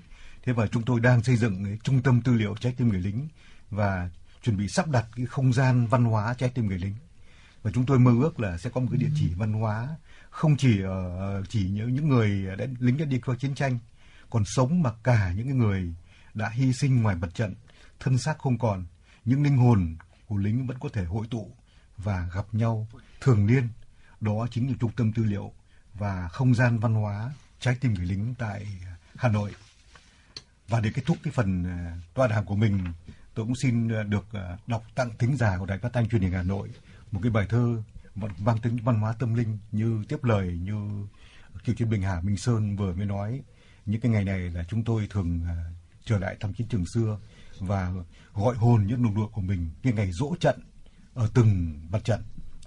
Về đây, những đồng đội ơi, có nghe mưa đạn pháo rơi năm nào, máu tươi nhộp đỏ chiến hào, bao nhiêu trận địa, điểm cao vẫn còn vẫn còn đó những núi non, dấu chân người lính đã mòn tháng năm. Chỗ nào đồng đội đang nằm, chỗ nào xương trắng, hỏi thăm sát người. Cỏ cây giờ đã xanh tươi màu hoa đỏ, tuổi hai mươi vơi đầy. Nghĩa trang liệt sĩ thêm dày, mộ bia đã xếp hàng ngay ngắn rồi. Đồng đội ơi hãy về thôi, nhớ ngày dỗ trận tìm nơi mà về.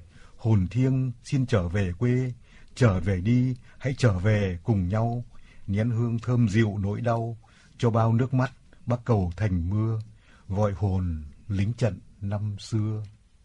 Dạ vâng ạ, xin được cảm ơn những điều ý nghĩa tại mặt trận Vị Xuyên uh, mà chúng ta cũng được vừa được nghe cựu chiến binh Hà Minh Sơn chia sẻ cũng như là những vần thơ xúc động của nhà văn Đặng Vương Hưng. Bây giờ thì ờ, để khép lại cho buổi tọa đàm ngày hôm nay thì cũng xin được dành một câu hỏi. Đối với cựu chiến binh Hà Minh Sơn thì sao ạ? Là một người trực tiếp tham gia chiến đấu và chứng kiến nhiều sự mất mát của hy sinh và đồng đội. Bản thân ông cũng có anh trai hy sinh chưa tìm được hài cốt. Một cái điều chăn trở gì còn đang ẩn sâu trong ông không ạ? Vâng. Đối với tôi và cũng như nhiều cựu chiến binh khác đã đi qua các cuộc chiến tranh khốc liệt, được sống và trở về đời thường nguyên vẹn, đấy là một sự may rất may mắn rồi. So với bao đồng chí đồng đội đã hy sinh trên khắp các chiến trường, mà hiện nay thì vẫn còn khoảng mấy trăm ngàn liệt sĩ chưa có thông tin hài cốt gì trong đó có cả anh trai tôi là liệt sĩ Hải Văn Lâm, nhập ngũ 66 hy sinh năm 1973 tại mặt trận phía Nam B2 miền Đông Nam Bộ. Và chúng tôi cũng đã từng chứng kiến trên các chiến trường.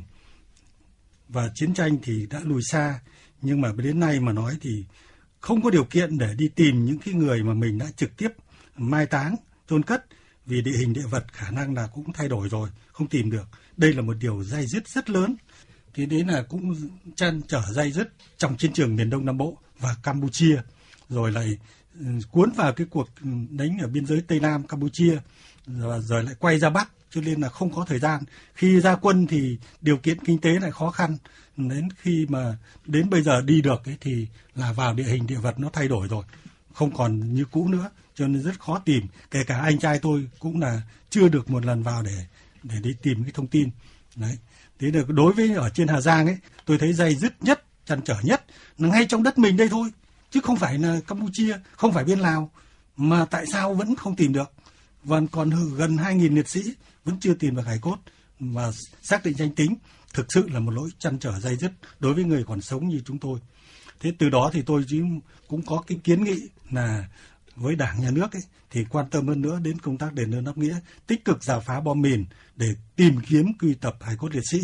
Và đồng thời phải có cái ngân hàng ADN của quốc gia đấy để xét nghiệm sẵn đi. Các cái ngôi mộ không biết tên vô danh này các thứ đấy thì nhà nước phải xác nhận rõ đi. Xong ghi vào đấy là ADN là gì?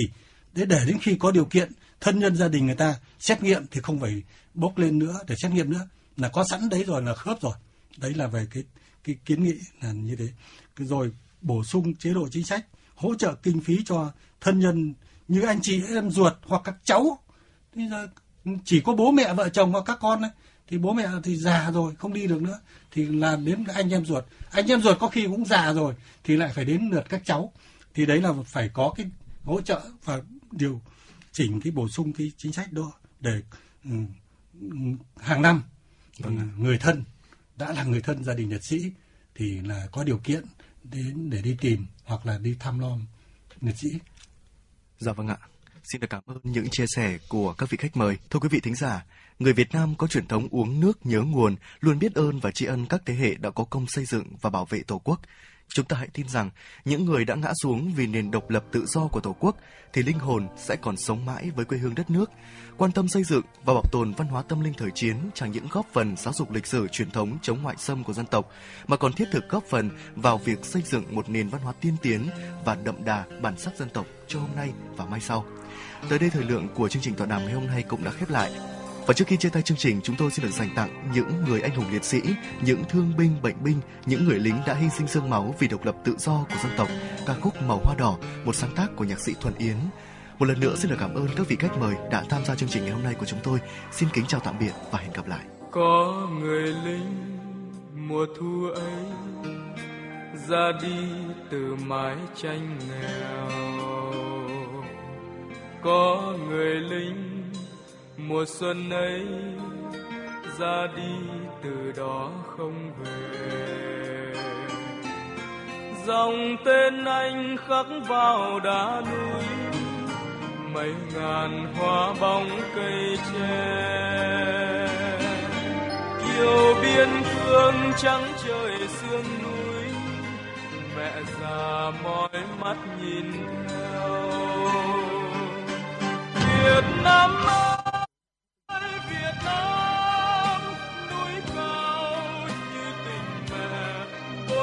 Tóc bạc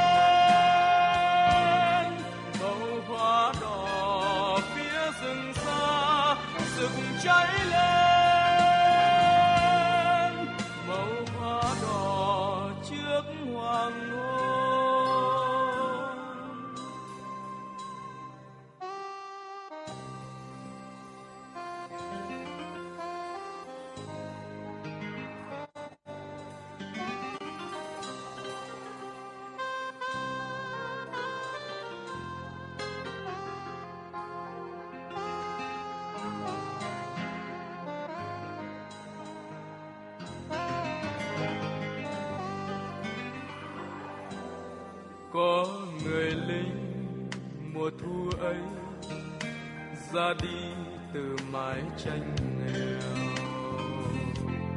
Có người lính mùa xuân ấy ra đi từ đó không về. Dòng tên anh khắc vào đá núi, mấy ngàn hoa bóng cây tre. Chiều biên cương trắng trời xa mẹ già mỏi mắt nhìn theo. Việt Nam ơi, Việt Nam, núi cao như tình mẹ bốn mùa tóc bạc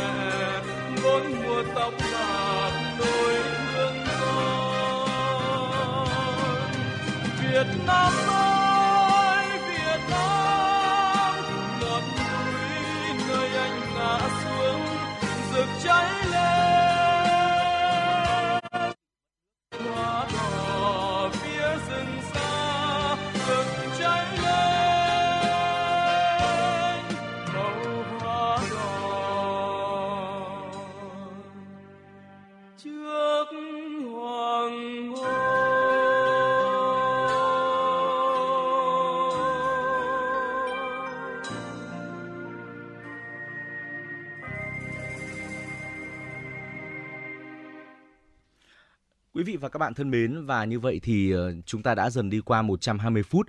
Chúng tôi cũng hy vọng rằng đã có thể truyền tải đến cho quý vị những thông điệp thật là tích cực, những thông tin thật là hữu ích. Và đến bây giờ thì ờ, chương trình cũng đã trôi về những phút cuối. Tuy nhiên thì chúng tôi sẽ còn gặp lại quý vị ở những khung giờ quen thuộc của truyền động Hà Nội.